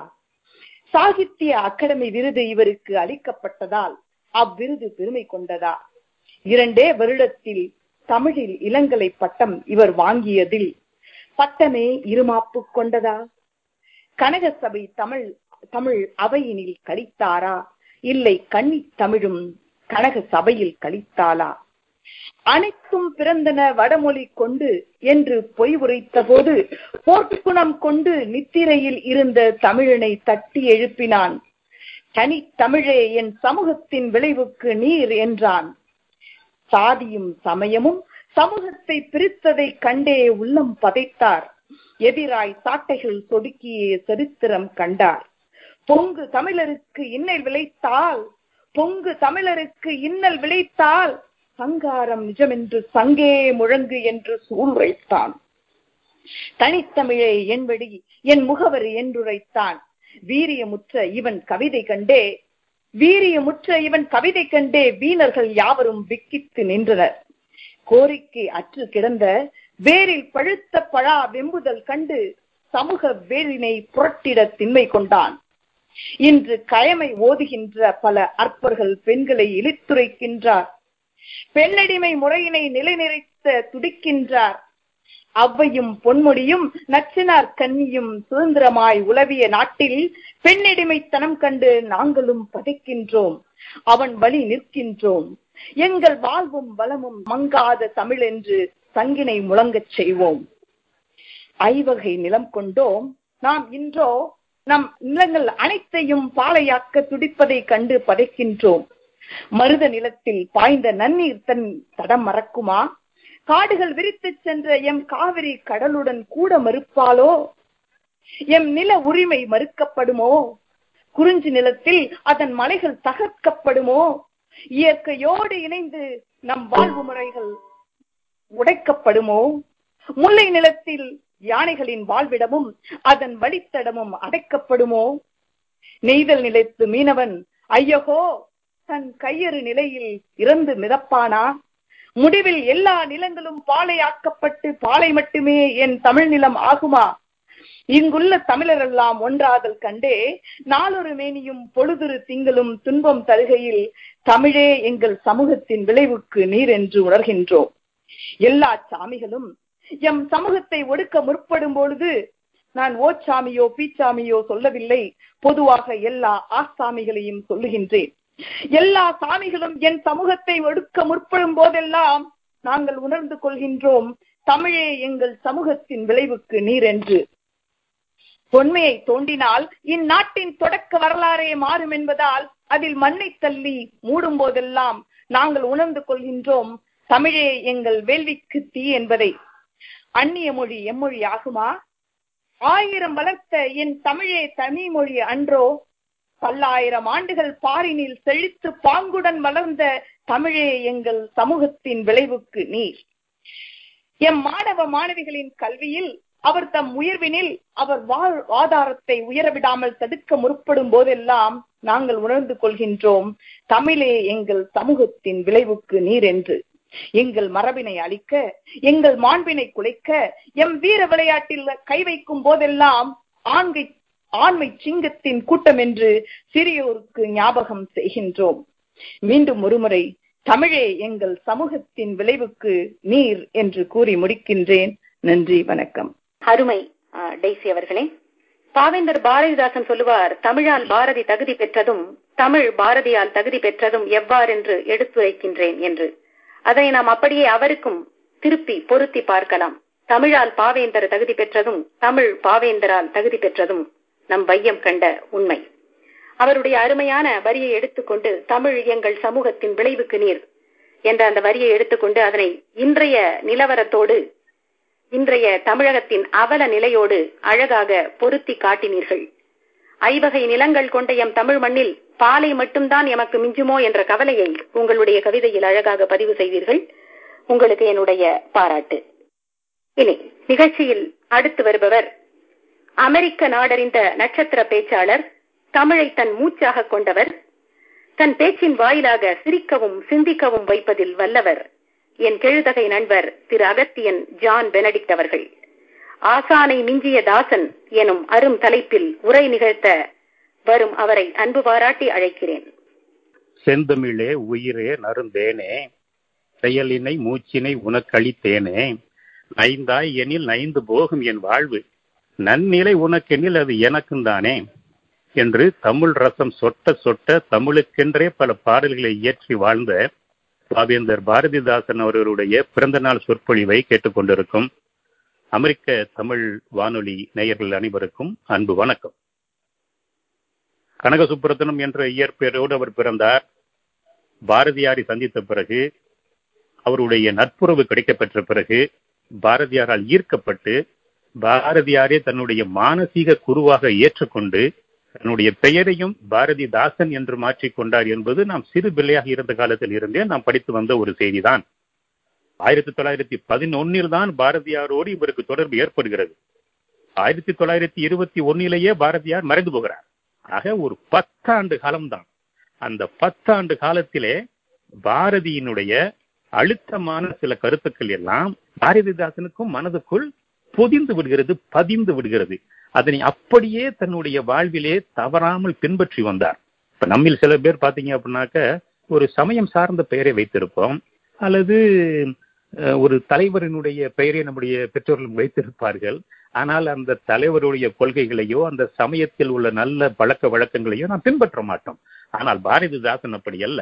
பாரதியினுடைய சீடனாக தன்னை ஏற்றுக்கொண்டு பெயரை மாற்றிக்கொண்ட பிறகு பாரதி என்ன சொன்னானோ அதை அப்படியே கடைபிடித்ததோடு மட்டுமல்லாமல் அதனை விஞ்சும் விதத்தில் செயல்பட்டார் என்பதுதான் என்னுடைய கருத்து.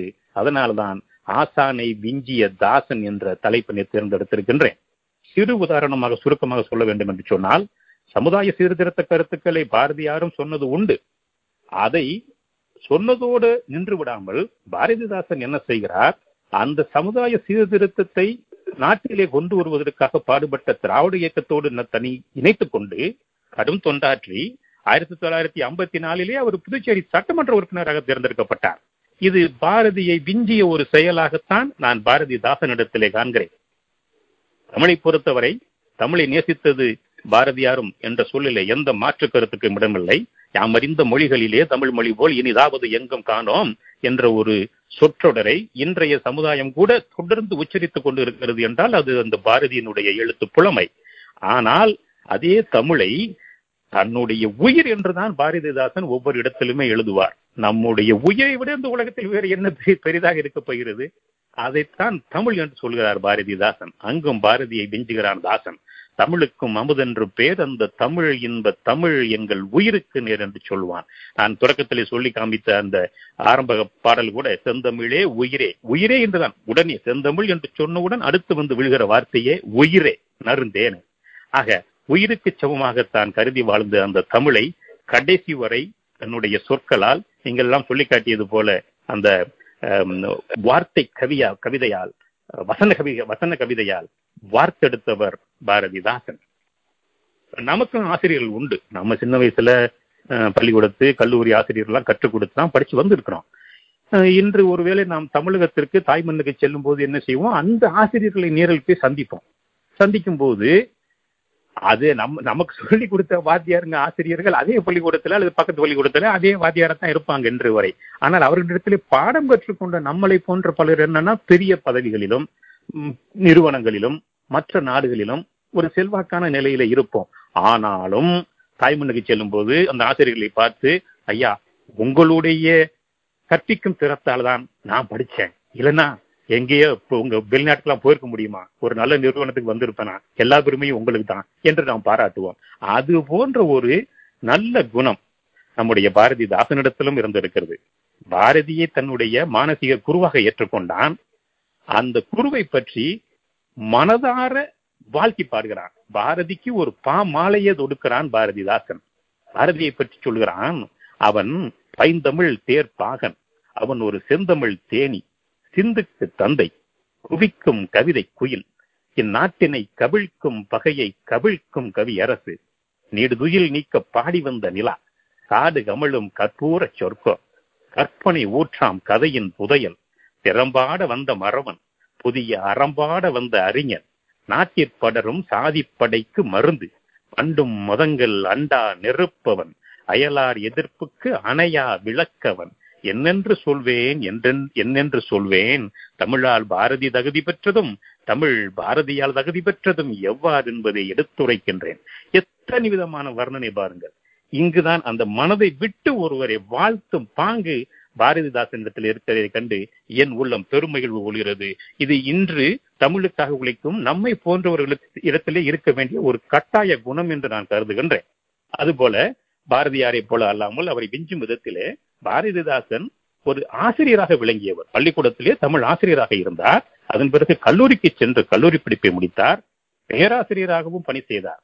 ஆக ஒரு சிறப்பான கல்வியறிவு பெற்ற கவிஞராகவும் அந்த பாரதிதாசன் இருந்திருக்கிறான் என்று சொல்வது நமக்கு பெருமை சேர்ப்பதாகவே இருக்கின்றது. எத்தனையோ விதமான நூல்களையும் கவிதைகளையும் புத்தகங்களையும் எழுதிய நிலையிலே அவருடைய மரணத்துக்கு பிறகு அதாவது ஆயிரத்தி தொள்ளாயிரத்தி எழுபதாம் ஆண்டு அவருக்கு அந்த பிஸ்- பிசிராந்தையார் நாடகத்திற்காக அவருக்கு சாகித்ய அகாடமி விருது வழங்கப்படுகிறது. இது ஒரு பெரிய கௌரவம். இப்படிப்பட்ட ஒரு உணர்ச்சிமிக்க கவிஞனுக்கு ஒரு அங்கீகாரமாக கவனிக்கப்பட வேண்டியது இந்த சாகித்ய அகாடமி விருது. பாரதியார் வாங்கவில்லை என்பதற்காக நாம் அவரை குறை சொல்லிவிட முடியாது. ஏனெனில் பாரதி வாழ்ந்த காலத்தில் இந்த சாகித்ய அகாடமி விருது என்ற நிறுவனமே இல்லை உருவாக்கப்படவில்லை. அதன் பிறகுதான் அது உருவாக்கப்பட்டது. ஆனாலும் பாரதிதாசன் இறப்பிற்கு பிறகும் கூட அவருடைய பாடல்கள் எந்த அளவுக்கு தாக்கத்தை ஏற்படுத்தி இருந்தால் அவருக்கு அந்த சாகித்ய அகாடமி விருது வழங்கப்பட்டிருக்கிறது பாருங்கள். அதுபோல பாரதியார் எப்படி ஒரு அஹ், சீர்திருத்த கொள்கைகளை பேசியதற்காக தன்னுடைய சொந்த சொந்த பந்தங்களாலேயே விலக்கி வைக்கப்பட்டாரோ அது போலவே பாரதிதாசனும் பாடாத பாடுபட்டு இருக்கிறார். அவரு ஆசிரியர் பணி செய்த போது அவரை அல்லோலப்படுத்தி இருக்கிறது அந்த அரசு. கூட இருந்தவர்கள் கூட அவருடைய நட்பை துண்டித்து விட்டதாக சொல்வார்கள் ஏனெனில் இப்படிப்பட்ட மனிதர்களோடு யாருமே பெரும்பாலும் தொடர்பு வைத்துக் கொள்ள மாட்டார்கள். இன்னும் ரொம்ப அதனாலதான் பாரதிக்கு கூட சாவின் போது இறப்பின் போது பதினோரு பேர் சென்றதாக நாம் படித்து கேள்விப்பட்டிருக்கிறோம். அதை விட கொடுமையான சம்பவம் பாரதிதாசனுக்கும் நிகழ்ந்தது. பாரதிதாசனுடைய பாரதிதாசனுக்கு பாரதிதாசன் மனைவிக்கு ஒரு குழந்தை பிறக்கிறது. இரண்டே நாளிலேயே அந்த குழந்தை குழந்தை இறந்து விட்டது அந்த உடலை அடக்கம் செய்ய ஒரு பய கூட வரலையாங்க. என்ன ஒரு வேதனை வேதனை பாருங்கள். நல்ல மனிதர்களுக்கு கிடைக்கும் வரவேற்பு இதுதான். கடைசியில் பெற்ற தகப்பனே தான் ஒருவனே அந்த கை குழந்தையை எடுத்துக்கொண்டு போயிட்டு அடக்கம் பண்ணியிருக்கிறார். வேதனை தரும் விஷயம். இவ்வளவு நடந்தாலும் சரி தன்னுடைய கொள்கையிலே துள் துளியளவு விட்டு கொடுத்து கொண்டதில்லை. அதிலும் கூட பாரதி எவ்வளவு உறுதித்தன்மை உடையவனாக இருந்தானோ அதை விட அடுகள் அதிக பாடுகளை பட்ட பட்ட அந்த பாரதிதாசன் இன்னும் தன்னுடைய கருத்தில் உறுதியோடு இருந்தது மிகச் சிறப்பான ஒன்றாகவே எனக்கு படுகிறது. இது சொல்ல வேண்டுமானால் ஜாதி கொள்கை. பாரதியார் ஜாதி ஜாதியை மிக கடுமையாக எதிர்த்தவர். அவருக்கு பின் அதை இன்னும் அதிகமாக எதிர்த்தவர் பாரதிதாசன். பாரதி சொல்வான் சாதிகள் இல்லையடி பாப்பா குல தாழ்ச்சி உயர்ச்சி சொல்லல் பாவம் நீதி உயர்ந்த மதி கல்வி அன்பு நிறைய உடையவர்கள் மேலோர் என்று அழகாக பிள்ளைகளுக்கே அந்த வேற்றுமை உணர்வை நீக்கிட வேண்டும் என்று எடுத்துரைப்பான். அதே கருத்தை பாரதிதாசன் இன்னும் அழுத்தம் திருத்தமாக சொல்லுவான் இருட்டறையில் உள்ளதடா உலகம் சாதி இருக்கின்றதென்பானும் இருக்கின்றானே மருட்டுகிற மதத்தலைவர் வாழ்கின்றாரே வாயடியும் கையடியும் மறைவதென்னால் சுருட்டுகிறார் தங்கையில் கிடைத்தவற்றை சொத்தெல்லாம் தமக்கு என்று சொல்வார் தம்மை விருட்டுவது பகுத்தறிவே இல்லையாயின் விடுதலையும் விடுதலையும் ஒன்றே ஆகும் அந்த பகுத்தறிவு என்ற ஒன்று வேண்டும். ஜாதிய ஒழிக்கணும் என்பது ஒன்று அதற்கு அடிப்படையாக பகுத்தறிவு வேண்டும். பகுத்தறிவு இல்லை என்று சொன்னால் நீ விடுதலை கிடைத்தாலும் கெடுதலையாகி விடுவாய் கெட்டு போய் விடுவாய். ஆக பகுத்தறிவு தான் மனிதனை மனிதனாக வாழ வைக்கும் என்ற உயரிய சிந்தனையை தெல்ல தெளிவாக எடுத்துச் சொன்னவர் பாரதிதாசன் இது ஜாதி எவ்வளவு மோசமோ அதே மாதிரி மோசம் மதம். நீங்களும் ஒத்துக்கொள்வீர்கள் நானும் ஒத்துக்கொள்வேன். அதை பாரதிதாசனும் உணர்ந்து இருந்தான் அந்த மதத்தினால்தான் இதுவும் குறிப்பாக இன்று நம்முடைய தாய் தேசத்திலே மதத்தினால் எத்தனை எத்தனை பிரச்சனைகள் அ- அந்த சிக்கலுக்குள் நாம் செல்ல வேண்டாம். ஆனாலும் அந்த மத சின்னங்களை அணிந்திருப்பவரை கூட மூளையற்ற மனிதர்கள் என்று கடிந்து கொள்வார் பாரதிதாசன். நெற்றியில் மார்பில் தோளில் நெடுங்கழுத்தில் சுண்ணாம்பு பற்றிட பூசி செம்மண் கோடுகள் பாய்ச்சி மூளையற்றான் போல வான் பருந்தை அரிகரி என்று அண்ணாந்து மற்றும் ஒரு பேதை நானும் மனிதன் தான் என்று வந்தான். ஒருத்தன் வந்தான் கையில திரும்ப கழுத்துல நெத்தியில எல்லாம் பட்டை நாமம் எல்லாம் போட்டுக்கிட்டு வந்து அவன் மனிதன் என்று சொல்லி வந்தானாம். ஆனால் அவளை ஒரு பேதை என்கிறார் பாரதிதாசன். அந்த பாரதிதாசனுக்கு பாரதிதாசன் என்ற இயற்பெயரே அவருடைய அவர் அவராக வைத்துக் கொண்ட அந்த பெயரே மறைந்து விடும் அளவுக்கு புரட்சி கவிஞர் என்று இன்று எல்லோரும் அழைக்கப்படுகிறாரே அந்த பட்டத்தை அவருக்கு வழங்கியதே தந்தை பெரியார் அவர்கள்தான். தந்தை பெரியார் வாழ்ந்து கொண்டிருந்த காலத்தில்தான் பாரதியார் பிறக்கிறார். அதன் பிறகுதான் பாரதிதாசன் பிறக்கிறார். கால வயத்தினாலே இயற்கையின் சீற்றத்தில் சிக்கப்பட்டு பாரதியார் உங்களுக்கு தெரிந்திருக்கும் தன்னுடைய முப்பத்தி எட்டு வயதிலேயே இறந்து போகிறார். முதலாவதாக இறந்து போகிறார். அதன் பிறகு பாரதிதாசன் இறக்கிறார். அதன் பிறகுதான் தந்தை பெரியார் இறக்கிறார். அதாவது என்ன சொல்கிறேன் என்று சொன்னால் பாரதியாரையும் பாரதிதாசனையும் பிறப்பு முதல் இறப்பு வரை அறிந்திருந்தார். பெரியார் ஈவேரா ராமசாமி அவர்கள். அந்த ஒத்த காலத்திலே எல்லோரும் வாழ்ந்த காலத்தில் கூட பாரதியார் பெரியாரை பற்றி எதுவும் பெருமையாக பேசியதாக இதுவரை என் சிற்றறிவுக்கு ஏற்றவில்லை. ஆனால் பாரதியினுடைய மறைப்பு மறைவுக்கு பிறகு பாரதிதாசன் தந்தை பெரியாரை தன்னுடைய தலைவராக ஏற்றுக்கொண்டு பெரியாரோடு சேர்ந்து சாதி ஒழிப்பு தீண்டாமை எல்லா விதங்களிலும் இந்த முட்டாள்தனத்தை ஒழித்து மூட நம்பிக்கைகளை கலைத்தறி கலைந்தெறியும் வேலையிலே தன்னை முழு மூச்சாக இறங்கி போ- செயல்படுகிறார். நம்மோடு இணைந்த செயல்படுவர்களை பாராட்டும் எண்ணம் யாருக்கு வருகிறதோ எப்- அப்படிப்பட்டவர்களை கொண்ட அமைப்புகள் தான் முன்னேறும். இது இன்றும் நம்முடைய வாழ்வில் நாம் கண்டு வரும் ஒரு மெய்யான செய்தி அப்படி இருக்க நான் தலைவனாக ஏற்றுக்கொண்ட பெரியாரை பற்றி பலர் பாடல்கள் ஏற்றிருந்தாலும் கூட பாவேந்தர் பாரதிதாசனுடைய கவிதை தான் இன்று வரை மிகச் சிறப்பான கவிதை என்று நம்மில் பலருக்கும் தெரிந்திருக்கும் பல்வேறு கட்டு கூட்டங்களிலே பேச நான் வாயார கேட்டிருக்கிறேன். அது இந்த திராவிட இயக்க மேடைகளிலேயே அந்த பாடலும் சிறப்பாக ஒழித்துக் கொண்டிருக்கிறது. அவர்தாம் பெரியார் பார் அவர்தாம் பெரியார் அன்பு மக்கள் கடலின் மீதில் அறிவு தேக்கம் தங்க தேரி சுரண்டுகின்ற வடவருக்கு சூழருக்கும் பணங்கருக்கு மருந்து வாழும் தமிழருக்கு வாழ வைக்கும் அருட்பெருக்கு. தொண்டு செய்து பழுத்த பழம் தூய தாடி மார்பில் விழும் மண்டை சுரப்பை உலகுதொழும் மனக்குகையில் சிறுத்த எழும். அவர்தான் பெரியார் என்று அந்த பாடிய புரட்சிக்கவி பண் க- பாரதிதாசன் பாடிய அந்த பாடல்தான் திராவிட இயக்கத்தின் ஒவ்வொரு மேடையிலும் தவறாமல் பெரியாரின் புகழ் பரப்பிக் கொண்டிருக்கும் பாடல். அத்தகையதொரு உயர்ந்த சிந்தனையும் கருத்தாழமும் மிக்க பாடல்களை சமுதாயத்துக்கு வழங்கி தமிழும் தமிழரும் சாதி மதம் என்ற மூட நம்பிக்கைகளை விட்டு ஒளிந்து தமிழன் என்ற ஒரே உணர்வோடு வாழ வேண்டும் என்று பாரதிதாசனன் சொன்ன அத்தனை கருத்துக்களும் இன்றைய காலத்திலே நமக்கு மிகவும் தேவையாக இருக்கிறது. தொடர்ந்து இது போன்ற பல முன்னெடுப்புகளை எடுத்து நம்முடைய மற்ற தமிழர்களுக்கும் அடுத்த தலைமுறைக்கும் இந்த பெருமிதனை எடுத்துரைக்க இதனை ஒரு வாய்ப்பாக கருதி வாய்ப்பளித்த அனைவருக்கும் நன்றி சொல்லி விடைபெறுகிறேன். நன்றி. வணக்கம். தன்னுடைய ஆசான் முன்னெடுத்த சமூக சீர்திருத்த கருத்துக்கள் பலவற்றையும் வளர்த்து எடுத்த பெருமை அவருடைய தாசனாகிய பாவேந்தர் பாரதிதாசனுக்குத்தான் உண்டு என்று கூறிய நண்பர் அகத்தியன் ஜான் பெனடிக்ட் ஆசான் பெறாத விருதுகளையும் பட்டங்களையும் தாசன் பெற்றது என்ற வகையில் அவருடைய சாதனைகளை இவர் மிஞ்சினார் என்று சொல்லலாம். அது மட்டுமல்லாமல் அவருக்கு பிறகு தந்தை பெரியாரினுடைய இயக்கத்திலும் சேர்ந்து பல்வேறு வகையிலே சமூக புரட்சிக்கு வித்திட்டு புரட்சி கவிஞர் என்ற பட்டத்தையும் அவர் பெற்றார். இவையெல்லாம் தாஸ் ஆசானை விஞ்சிய அவருடைய சாதனைகள் என்று அழுத்தமாக பதிவு செய்தார். இன்னொரு இடத்தில் பாவேந்தரே தான் எந்த விதத்தில் பாரதியினுடைய செயல்களை இன்னும் விரிவாக செய்தேன் என்று பதிவு செய்யும் போது இதனை குறிப்பிடுகிறார். பாரதி பாட்டில் பற்றிய பொது உடைமை தீ என்றன் பாட்டு நெய்யால் வளர்ந்து கொழுந்து விட்டெறிந்து தொழிலாளரிடத்தும் உழைப்பாளரிடத்தும் உணர்வில் உணர்ச்சியில் மலர்ந்து படர்ந்ததை மறுப்பவர் யாரே என்கிறார். எனவே என்னுடைய ஆசானாகிய பாரதி இந்த பொது உடைமை தீயை ஆரம்பித்து வைத்தான். ஆனால் அதனை நெய்யிட்டு நெய் ஊற்றி வளர்த்தவன் நான். என்ற வகையிலே தான் அவரை மிந்திய சாதனையாளன் என்று தன்னைத்தானே அவர் ஒரு இடத்தில் குறிப்பிட்டுக் கொள்ளுகிறார். இன்னும் சில விஷயங்களையும் நான் இங்கே தொட்டு காட்ட விரும்புகிறேன். பாரதியினுடைய காலம் குறுகியதாக இருந்தபடியால் அவர் இன்னும் பல சாதனைகளை செய்ய முடியாத சூழல் அவருக்கு அமைந்து விட்டது. சுதந்திரத்திற்கு பின்பு அவர் வாழ்ந்திருந்தால் அவருடைய பார்வையும் சித்தாந்தமும் கூட மாறி இருக்கக்கூடும் ஆனால் விதியின் வசத்தால் அவருக்கு அந்த நற்பேறு வாய்க்கவில்லை. நாமும் அந்த வகையிலே துர்பாகியசாரிகள் தான் அவரை தாண்டி ஆசானை தாண்டி தாசன் முன்னெடுத்த வேறு சில பணிகளாக நான் கருதுபவை பாரதி புதுமை பெண்கள் எப்படி இருக்க வேண்டும் என்று சொன்னான். ஆனால் அந்த பெண்கள் காதல் ஒருவனை கைப்பிடித்து அவன் காரியம் யாவினும் கை கொடுத்து வாழ வேண்டும் என்று காதல் மனத்தையும் ஆதரித்தான். ஆனால் அதன் பிறகு அந்த பெண்கள் கணவனை இழந்தால் என்ன செய்வது என்பது குறித்து அவன் எந்த கருத்தையும் பதிவு செய்யவில்லை. அங்கே தாசன் தன்னுடைய தனி முத்திரையை பதிக்கிறான். கைம்பெண்களினுடைய மறுமணத்தை வலியுறுத்தி பல பாடல்களிலே பாவேந்தர் எழுதியிருக்கிறார். ஆடவரின் காதலுக்கும் பெண்கள் கூட்டம் அடைகின்ற காதலுக்கும் மாற்றம் உண்டோ? தேடகின்ற அன்றிலை போல் மனைவி செத்தால் பெருங்கிழவன் காதல் செய்ய பெண் கேட்கின்றான். வாடாத பூ போன்ற மங்கை நல்லாள் மணவாளன் இறந்தால் பின் மணத்தல் தீதோ? பாடாத தேனீக்கள் உலவா தென்றல் பசியாத நல்வயிறு பார்த்ததுண்டோ என்று கேட்கிறான். இது ஆசான் பதிவு செய்யாத ஒரு கருத்து. இன்னொரு கருத்திலும் அவர் வித்தியாசமாக இருக்கிறார். காதல் மனம் புரிந்து கொண்டவர்களுக்குள்ளே மன முறிவு ஏற்பட்டால் அவர்கள் மன முறிவு செய்து கொள்ளலாம். அது தவறில்லை.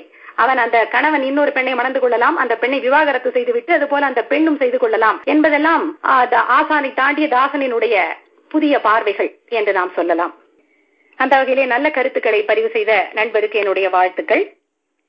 பாவேந்தரின் பிறந்த நாளை சிறப்பிக்க அமெரிக்க தமிழ் வானொலி ஏற்பாடு செய்திருக்கும் இந்த நிகழ்ச்சிக்கு அணி சேர்க்க அடுத்து வருகிறார். நல்ல கவிஞர் பழகுதற்கு இனிய பண்பாளர் நண்பர் திரு ஜெயக்குமார் முத்தழகு அவர்கள். அவருடைய தலைப்பு தமிழின் பெருமையும் தமிழரின் உரிமையும் பாவேந்தரின் இரு கண்கள். தலைப்பே கவிதை போல இருக்கிறது. வாருங்கள் ஜெயக்குமார். வணக்கம் அவர்களே. வணக்கம். அனைவருக்கும் வணக்கம். தோன்றி புகழோடு தோன்றுக அகுதிலா தோன்றலின் தோன்றாமை நன்று என்றான் வள்ளுவன். அந்த குரலுக்கேற்ப இப்பூ உலகில் முத்திரை பதித்து மறைந்த சான்றோர்களில் ஒருவர் புரட்சி கவி பாவேந்தர் என போற்றப்படும் புதுமை கவி நம் புதுவை கவி பாரதிதாசன். தமிழ் மகனாம் தலைமகனின் நூத்தி இருபத்தி எட்டாவது பிறந்த நாளில் அன்னாரை நினைவு கூறும் அமெரிக்க தமிழ் வானொலிக்கு நன்றிகள் பல. இந்நிகழ்வில் நான் தமிழின் பெருமையும் தமிழரின் உரிமையும் என்ற பாவேந்தரின் இரு கண்கள் என்ற தலைப்பில் என்னுடைய கருத்துக்களை உங்களிடம் பகிர்ந்து கொள்ள விளைகிறேன். வாய்ப்பளித்த நண்பர் ஆறுமுகம் பேச்சுமித்தவர்களுக்கு என் மனமார்ந்த நன்றிகள். கவிஞர்கள் எல்லாருக்குமே ஒரு சில கருப்பொருள்கள் வந்து இருக்கும். ஒரு சில கரு எத்தனையோ கவிதைகள் அவர்கள் படைத்தாலும் அவர்கள் கவிதைகளில் ஏதாவது ஒரு கருப்பொருள் மிஞ்சி நிற்கும். அந்த வகையில் பார்த்தால் பாவேந்தரின் கருத்துக்களில் பாவேந்தருடைய கவிதைகளில் தமிழும் தமிழனின் பெருமையும் தமிழர் வாழ்வும் விஞ்சி இருப்பதாகவே நான் கருதுகிறேன்.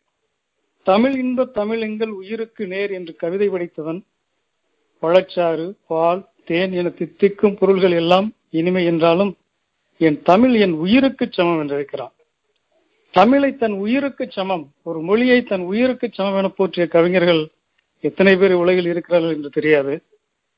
நிச்சயம் நம் மகாகவி புரட்சி கவி பாரதிதாசன் அவர்களில் விஞ்சி நிற்கிறார் என்பதில் சந்தேகமில்லை.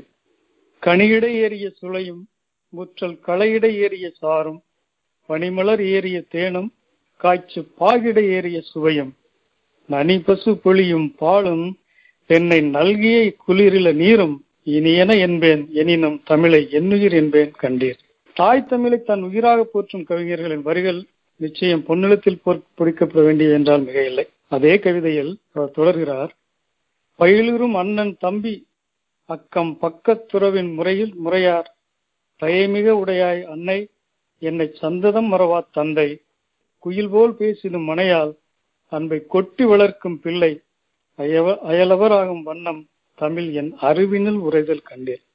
தமிழ் என் பக்கத்துல வந்துருச்சுன்னா தமிழ் என் அறிவில் வந்துருச்சுன்னா வேற யாருமே எனக்கு தெரிய அயலவர்கள் ஆயிடுவாங்க என்னுடைய சகோதரர்கள் தாய் தந்தையர் உறவினர் குயில் போல் பேசிடும் மனையால். அவர் காலத்துல மனையால் குயில் போல பேசியிருக்காங்க நினைக்கிறப்ப சந்தோஷமா இருக்கு. குயில் போல் பேசிடும் மனையால் அன்பை கொட்டி வளர்க்கும் பிள்ளை. இவர்கள் எல்லாருமே அந்நியமாயிருவாங்க.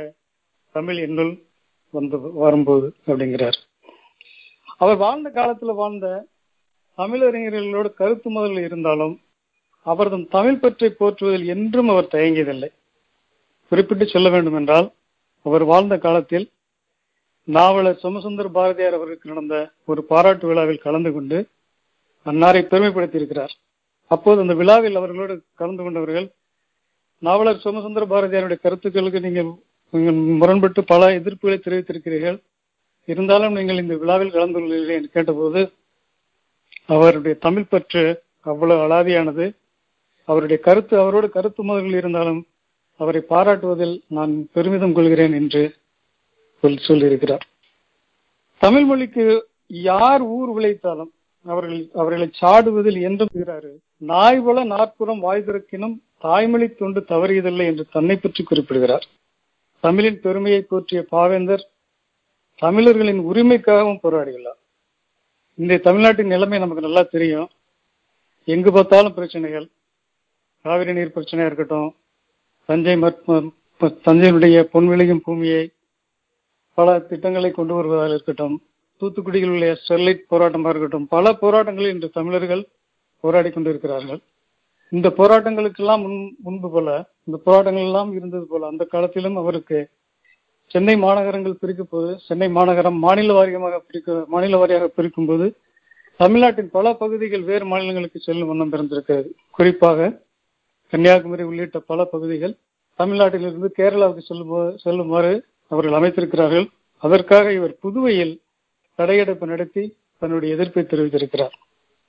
தமிழர் உரிமைக்காக போராடுவதில் அவர் என்றும் சளைத்தவர் அல்ல தந்தை பெரியாருடைய ஏற்கனவே பேசிய நண்பர்கள் சொன்னார்கள் குறிப்பிட்டார்கள். தந்தை பெரியாரோடு இணைந்து திராவிட கொள்கைகளிலே அவர் ஈடுபட்டு கொண்டு திராவிட கொள்கைகளான பெண்களின் முன்னேற்றம் பெண்களின் கல்வி போன்ற பல போராட்டங்களில் கலந்து கொண்டு அவர் அதற்காக தன்னுடைய போராட்டங்களை தெரிவித்திருக்கிறார். தம் இறுதி நாள் வரை தமிழர்கள் தமிழர்கள் தமிழர் முன்னேற்றம் என்பதையே தம் லட்சியமாக கொண்டு உழைத்து அப்பெருங்கவிஞர் என்னரும் தமிழ்நாட்டின் கண் எல்லோருக்கும் எல்லோரும் கல்வி கற்று பன்னரும் கலைஞானத்தால் பராக்கிரமத்தால் அன்பால் உன்னத இமயம் போல் ஓங்கிடும் கீர்த்தி எய்தி இன்புற்றார் என்று மற்றொரு இயம்ப கேட்டிடல் என்னாலோ என்று ஒரு இயக்க கவிதையும் பாடியுள்ளார். அவரின் ஏக்கம் தீரும் வண்ணம் தமிழர்கள் வாழ்வில் உயர அவரின் புரட்சிகரமான கருத்துக்களை பின்பற்றி நாம் நடக்க வேண்டும். தமிழின் பெருமையை சொல்லும் அவர் தமிழர்களின் உரிமை சொல்லும் அவர் சென்னல் மாற்றிய சோறும் பசு நெய் தேக்கிய கரையின் வகையும் தன்னிகர் தானிய முத்திரை முதிரை சட்டி தயிரோடு மிளகின் சாரும் நன்மதுரம் செய் கிளங்கும் காணில் நாவினில் தீரும் அப்பம். உன்னை வளர்ப்பன தமிழா உயிரை உணர்வை வளர்ப்பது தமிழே. இந்த வரிகள் வந்து இன்னைக்கும் நமக்கு தேவைப்படுற நிலையில இருக்கு. தமிழர்கள் இன்றைக்கு தமிழ்நாட்டில் தமிழ் படிக்கும் நிலைமையே மாறி ஆங்கில பள்ளி கல்வியும் வேறு மொழி வேறு மொழிகளையும் படிக்கும் ஒரு அவல நிலை உள்ளது. இன்றைய தமிழர்களுக்காக அன்றே அவர் பாடி சென்றிருக்கிறார். தமிழை உயிரென காப்போம். தமிழர்களே தமிழை போற்றுவோம் என்று போற்றுங்கள் என்று கேட்டுக்கொண்டிருக்கிறார் தமிழங்கள் சமூகத்தின் விளைவுக்கு நீர் தமிழங்கள் உரிமைக்கு பயிருக்கு நீர் தமிழங்கள் இளமைக்கு பால் தமிழங்கள் பிறவிக்கு தாய். தமிழ் படிப்பதன் அவசியம் அன்றே எவ்வளவு அழகாக உறுதியாக கூறியிருக்கிறார் என்பதற்கு இதுவே ஒரு சான்று. இந்த தமிழ் கல்வி யாவருக்கும் கற்றவர் என்றுரைக்கும் நிலை எய்துவிட்டால் துன்பங்கள் நீங்கும் சுகம் வரும் நெஞ்சினில் தூய்மை உண்டாகும் வீரம் வரும். தமிழ் கல்வியினுடைய அவசியத்தை மிக தெளிவாக மிக மிக அழகாக அன்றே இன்னும் சொல்ல போனால் நாமெல்லாம் பிறப்பதற்கு முன்னே பிறந்து நாம் நாமெல்லாம் பிறப்பதற்கு முன்பே மறைந்த ஒரு தமிழ் கவி இவ்வளவு அழகாக அன்றே நம் தமிழ் கல்வியின் அவசியத்தை மிக தெளிவாக சொல்லியிருக்கிறார். தமிழங்கள் உயிர் என்பதாலே வெல்லும் தரமுண்டு தமிழருக்கு புவி மேலே தமிழுண்டு தமிழ் மக்கள் உண்டு இன்ப தமிழுக்கு நாளும் செய்வோம் நல்ல தொண்டு. தமிழென்று தோல் தட்டி ஆடு நல்ல தமிழ் வெல்க வெல்க என்றே தினம் பாடு என்கிறார். இளம் வயதிலேயே தமிழ் புலமை பெற்றதோடு அவர் தமிழ் ஆசிரியராகவும் இருந்ததால் அவரிடம் அணிந்துரை கேட்கும் புத்தகங்களை அவர் படித்து அதில் வரும் தமிழ் பிழைகளை சுட்டிக்காட்டுவதில் தயங்காமல் அதை கடிந்து கொண்டிருக்கிறார். விலை கண்டால் தழலாவது பாரதிதாசன் இயல்புகளில் ஒன்று என அவரோடு பழகியவர்கள் கூறியிருக்கிறார்கள். இவ்வாறு தன்னுடைய இறுதி இறுதி நாள் வரை தமிழுக்காகவும் தமிழர்களுடைய மேம்பாட்டுக்காகவும் பெரிதும் உழைத்து மறைந்து நம் நீங்கா புகழ் பெற்றிருக்கும் பாரதிதாசன் அவர்களுடைய இந்த நிகழ்வினில் கலந்து கொண்டு அவருடைய கருத்துக்களை பகிர்ந்து கொள்வதை நானும் பெருமிதம் அடைகிறேன். வாய்ப்பளித்த அமெரிக்க தமிழ் வானொலிக்கு இன்னும் ஒரு முறை நன்றியை தெரிவித்து விடைபெறுகிறேன். நன்றி வணக்கம். தமிழ் என்னருகே வரும்போது அமிழ்தனே என் உறவுகளும் எனக்கு அந்நியமே என்ற பாவேந்தரின் எண்ண ஓட்டத்தையும் தமிழறிஞர் சிலரோடு அவருக்கு கருத்து வேறுபாடு இருந்த போதிலும் தமிழ் பற்று தமிழ் காதல் எனும் நோக்கில் அவர்களோடு அவர் அன்பு பாராட்டி இருந்தமையையும் தமிழ்கல்வி தமிழ்நாட்டில் அவசியம் என்று அவர் வலியுறுத்திய பாங்கையும் தன்னுடைய உரையிலே அழகாக நம்மோடு பகிர்ந்து கொண்டார் நண்பர் ஜெயக்குமார். அவருக்கு என்னுடைய பாராட்டு. பாவேந்தர் தமிழினுடைய பெருமையை சுட்டிக்காட்டிய அதே வேளையில் தமிழன் தன்னுடைய பழம் பெருமையை மட்டுமே பேசிக் கொண்டிருக்க கூடாது. தமிழை அனைத்து துறைகளிலும் நாம் ஈடுபடுத்த வேண்டும். தமிழிலே கலை சொற்களை எல்லாம் உருவாக்க வேண்டும் என்று ஆவல் கொண்டிருந்தார். எளிய நடையில் தமிழ் நூல் எழுதிடவும் வேண்டும் இலக்கண நூல் புதிதாக இயற்றுதலும் வேண்டும் வெளியுலகில் சிந்தனையில் புதிது புதிதாக விளைந்துள்ள எவற்றினுக்கும் பெயர்கள் எல்லாம் கண்டு தெளிவுறுத்தும் படங்களோடு சுவடியெல்லாம் செய்து செந்தமிழை செழுந்தமிழாய் செய்வதும் வேண்டும் என்று அவர் ஆசைப்பட்டார். அது மட்டுமில்லை எளிமையினால் ஒரு தமிழன் படிப்பில்லை என்றால் இங்குள்ள எல்லோரும் நானிடவும் வேண்டும் என்றார். எளிமை காரணமாக அல்லது வசதி குறைவினால் ஒரு தமிழனுக்கு இங்கே கல்வி மறுக்கப்பட்டால் அனைவரும் நானிட வேண்டும் என்கிறார். தன்னுடைய ஆசான் சொல்வார் இல்லையா தனி ஒருவனுக்கு உணவில்லை எனில் சகத்தினை அழித்திடுவோம் என்று. அது போலவே இங்கே ஒருவனுக்கு கல்வி இல்லை என்றால் அதற்காக நாம் நாணப்பட வேண்டும் என்கிறார். பாவேந்தர் பாரதிதாசன். அது மட்டுமல்ல தமிழ்நாட்டிலே கட்டாய தமிழ்கல்வி கழகம் வேண்டும். கவினுறவே தமிழ்நாட்டில் நிறுவ வேண்டும். தட்டாமே அரசியலின் துறைகள் யாவும் தமிழ் பேச்சால் தமிழ் எழுத்தால் நடத்தல் வேண்டும். தமிழ்நாட்டில் துறைதோறும் தமிழருக்கே தலைமை இருந்திட வேண்டும். கவனிக்கணும் துணைவேந்தர்ல இருந்து எல்லாரையும் நம்ம வெளி ஆளுகளை போட்டுட்டு இருக்கோம். எல்லா தலைமைகளும் தமிழருக்கு வழங்கப்பட வேண்டும். தமிழ் ஆட்சி பீடத்திலே அமர வேண்டும். தமிழுக்கு அரியணை கிடைக்க வேண்டும் என்று அவர் அறுபது வருடங்களுக்கு முன்னால் பட்ட ஆசை இன்னமும் ஆசையாகத்தான் இருக்கிறது. நம்மளால் நிறைவேற்ற முடியவில்லை என்பது ஒரு வருந்தத்தக்க சூழல் தான் இனி வருங்காலத்திலாவது அந்த சூழல் மாற வேண்டும். பாவேந்தரனுடைய கனவு நிறைவேற வேண்டும். நிகழ்ச்சியின் இறுதி பேச்சாளராக லாஸ்ட் பட் நாட் லீஸ்டாக வருபவர் நண்பர் திரு ஸ்ரீதரன் மைனர் அவர்கள். அவர் பேசுவதற்கு எடுத்துக்கொண்டிருக்கின்ற தலைப்பு பாவேந்தனின் பூவேந்தல். உரை நிகழ்த்த நண்பரை அன்போடு அழைக்கிறேன். நன்றி. அமெரிக்க தமிழ் வானொலி நேர்களுக்கும் அவைக்கும் வணக்கம். என்ன முதல்ல கூப்பிட்ட போது நீங்க பேச போறீங்களா கவிதை படிக்க போறீங்களான்னு கேட்ட போது கவிதை படிச்சா கூட பேசுற மாதிரி தான் இருக்குங்கிறதால நான் வந்து என்ன பேசுறதுன்னு தெரியாமலே பேசலாம் இல்ல பாடலாம் கவிதை படிக்கலாம் எல்லாத்தையும் கலந்து பண்ணலாம் அப்படிங்கிற ஒரு முடிவோட தான் வந்திருக்கிறேன். நீங்க எது வேணாலும் செய்யலாம். அதனால முதல்ல பூவேந்தன் என்ன பூவேந்தன்? பாவேந்தனின் பூவேந்தன்னா என்ன பூவேந்தன் அப்படின்னு கேட்கலாம். அது வந்து ஒரு லைட்டர் டாபிக்கா இருக்கணும். ஏன்னா பாரதிதாசன் என்றாலே ஒரு நமக்குள்ளார வீரம் தமிழ் எல்லாம் வந்து ஒரு முன்னாடி நின்று ஒரு நெஞ்சு நிமிந்துரும் அதுதான் பாரதிதாசன். தமிழ் என்று சொல்லடா அப்படின்னு அந்த அந்த பாஷரே மாறும். அவரோட கவிதைகளை படித்தார் அதையெல்லாம் விடுத்து பூவேந்தன் அதாவது எளிமையாக எளிமையாக அவர் பன்முகத்தன்மை கொண்டவர். அதனால எளிமையான பகு பக்கத்தை அவருடைய எளிமையான பக்கத்தை பார்க்க வேண்டும் என்பதுதான் என்னுடைய ஆசை. அதைத்தான் இங்கே நான் உங்களுக்கு சொல்ல விரும்புகிறேன். அதனால் ஒரு பெண்ணை பற்றி பெண்ணுக்கு புத்தி சொல்லி பாடும்போது பாடிய பாடல். தலைவாரி பூச்சூட்டி உண்மை தலைவாரி பூச்சூட்டி உண்மை பாடசாலைக்கு போயென்று சொன்னாலும் நன்மை தலைவாரி பூச்சூட்டி உன்னை பாடசாலைக்கு போயென்று சொன்னாலும் நன்மை. சிலை போல ஏனங்கு நின்றாய்? சிலை போல ஏனங்கு நின்றாய்?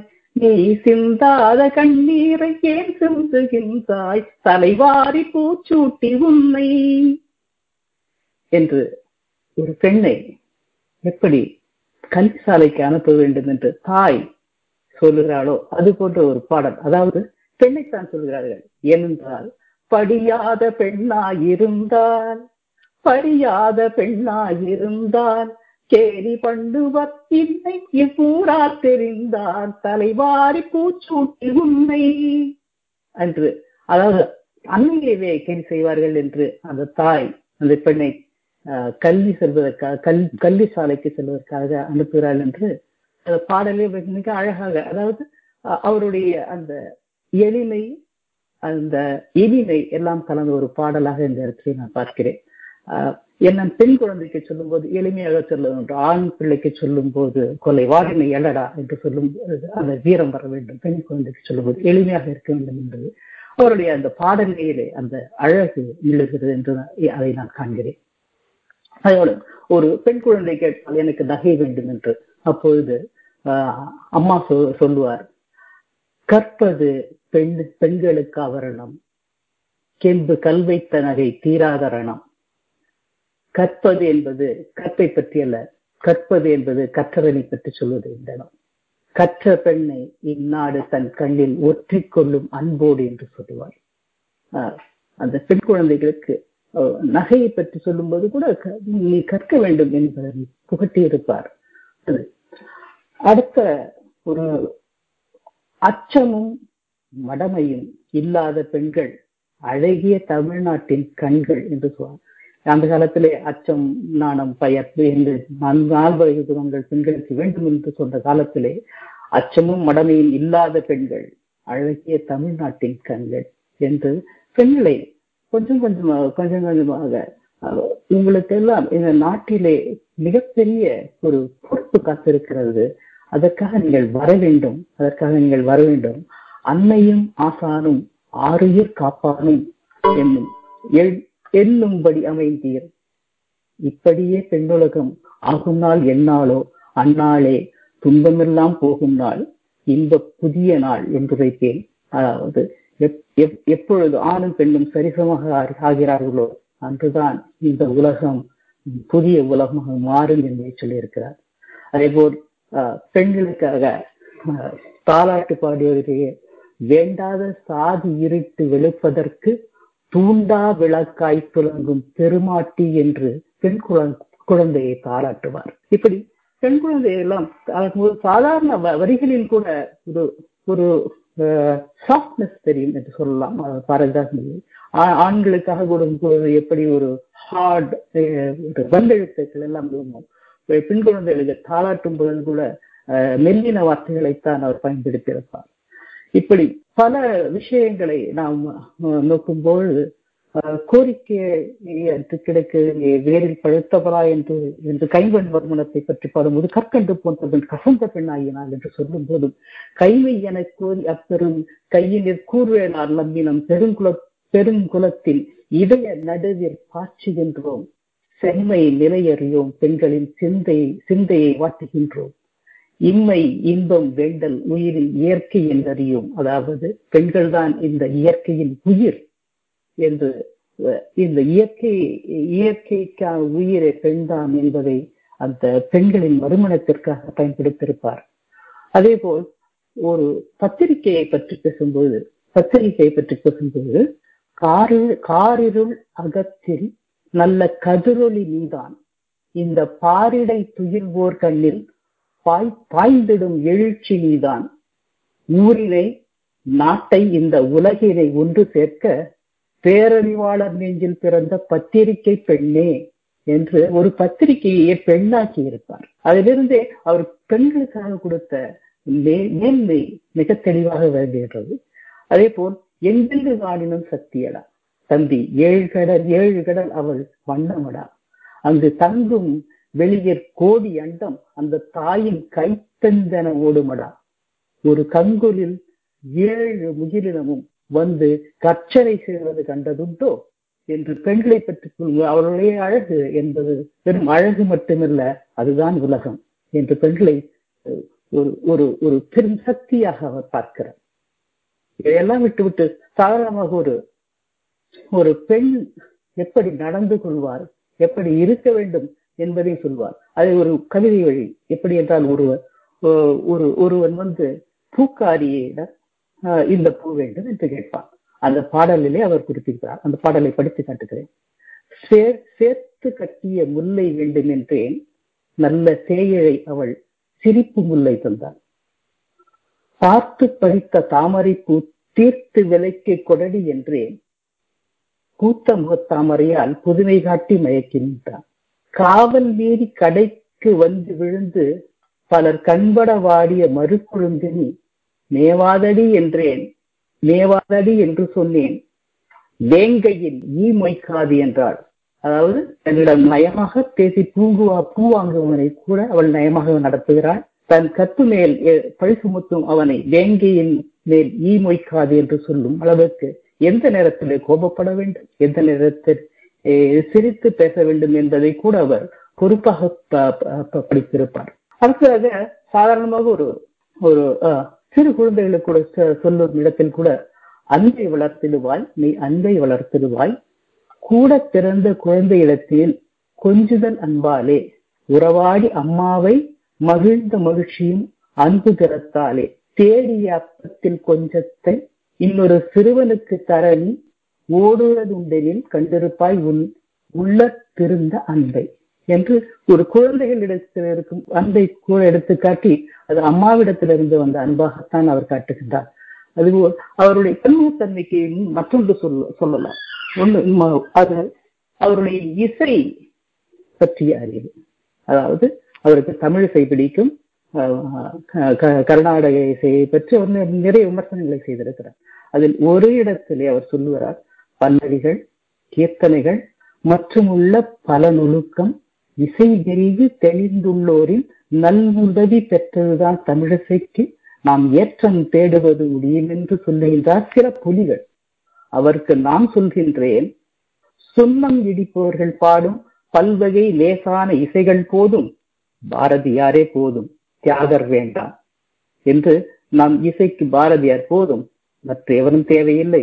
சுண்ணம் இடிப்பவர்கள் பாடுகின்ற சாதாரண நாட்டுப்புற பாடல்கள் நாட்டு பாடல்களே போதும். அதுவே எங்களுக்கு போதும் என்று ஒரு இசை நம் இசைக்கு இது போதும். மற்றவர் இசையை நாம் போற்ற வேண்டிய அவசியம் இல்லை என்று இசையை பற்றி பேசியிருக்கிறார். சாதாரணமாக அவருடைய பன்முகத்தை முன்னூற்றையும் சொல்லலாம். நீ ஊருக்கு போகணும்னா என்ன எடுத்துட்டு போகணுன்றது கூட பாட்டு எழுதி வச்சிருக்காரு. சீப்பு கண்ணாடி ஆடை சிறுகத்தி கூந்தல் எண்ணெய் சோப்பு பேட்டரி விளக்கு தூக்கு கூசா பென்சில் தீப்பெட்டி கவிகை சால்வை செருப்பு கோவண படிக்கை காப்பிட்ட பெட்டி ரூபாய் கைகொள்க யாத்திரைக்கை என்று எல்லா விதத்திலும் அவருக்கு வந்து கவிதை எழுத தெரிகிறது. சாதாரண ஒரு ஒரு ஊருக்கு செல்ல வேண்டும் என்றால் கூட அதற்காக ஒரு கவிதை எழுதி வைப்பவர் பாரதசானா அவரை பாவேந்தரன் பாவேந்தர் என்பதற்கு ஆஹ், வேறென்ன வேண்டும்? அவரிடம் இருந்து எல்லா இட- இடத்திலிருந்தும் கவிதைகள் வருகிறது. பன்முகை தன்மை கொண்ட பாரதிதாசன் அவர்களை பாவேந்தர் என்று சொல்வதில் எங்களுக்கு பெருமை எங்களுக்கு பெருமை என்று முடிக்கிறேன்.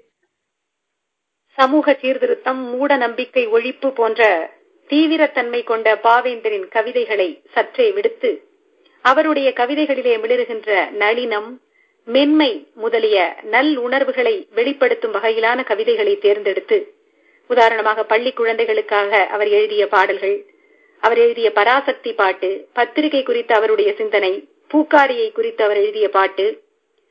அப்புறம் வெளியூருக்கு செல்லும் போது எடுத்துச் செல்ல வேண்டிய பொருள்கள் குறித்து அவர் குறிப்பிட்ட பட்டியல் என்று நயமான பாவேந்தருடைய ரசனையை நமக்கு அறிய தந்தார் நண்பர் ஸ்ரீதர் அவர்கள். அவருக்கு என்னுடைய பாராட்டை இந்த நேரத்திலே தெரிவித்துக் கொள்ள விரும்புகிறேன்.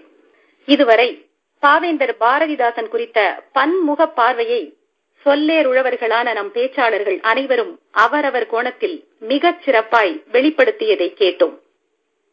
கவிஞரின் திராவிட இயக்க எழுச்சி சிந்தனைகள் தன் ஆசானான பாரதியை மிஞ்சும் வகையில் அவர் ஆற்றிய கவிதை புரட்சி அவர் காண விரும்பிய புதிய உலகம் அவருடைய தமிழ் காதல் தமிழர் முன்னேற்றத்தில் அவர் கொண்டிருந்த அளவிலா வேட்கை என்று பாவேந்தர் சிந்தனை வீச்சின் கூர்மையை தம் தன்னேரிலா தமிழ் பேச்சின் வாயிலாக வெளிப்படுத்திய நண்பர்கள் அனைவருக்கும் என் நெஞ்சார்ந்த நன்றியும் பாராட்டும். பாவேந்தர் பாரதிதாசன் புதுவையில் தோன்றிய புதுமை கவிஞர். புரட்சி கவி படைத்த புரட்சி கவிஞர் என்பது நாம் அறிந்ததே.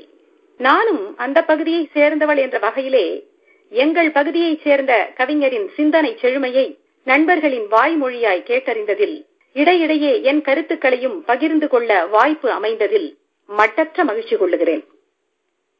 கவிஞர்கள் உருவாக்கப்படுவதில்லை. பிறக்கிறார்கள் என்பதை பாரதிதாசனின் அபாரமான கவி ஆற்றல் புவிக்கு உணர்த்தியது.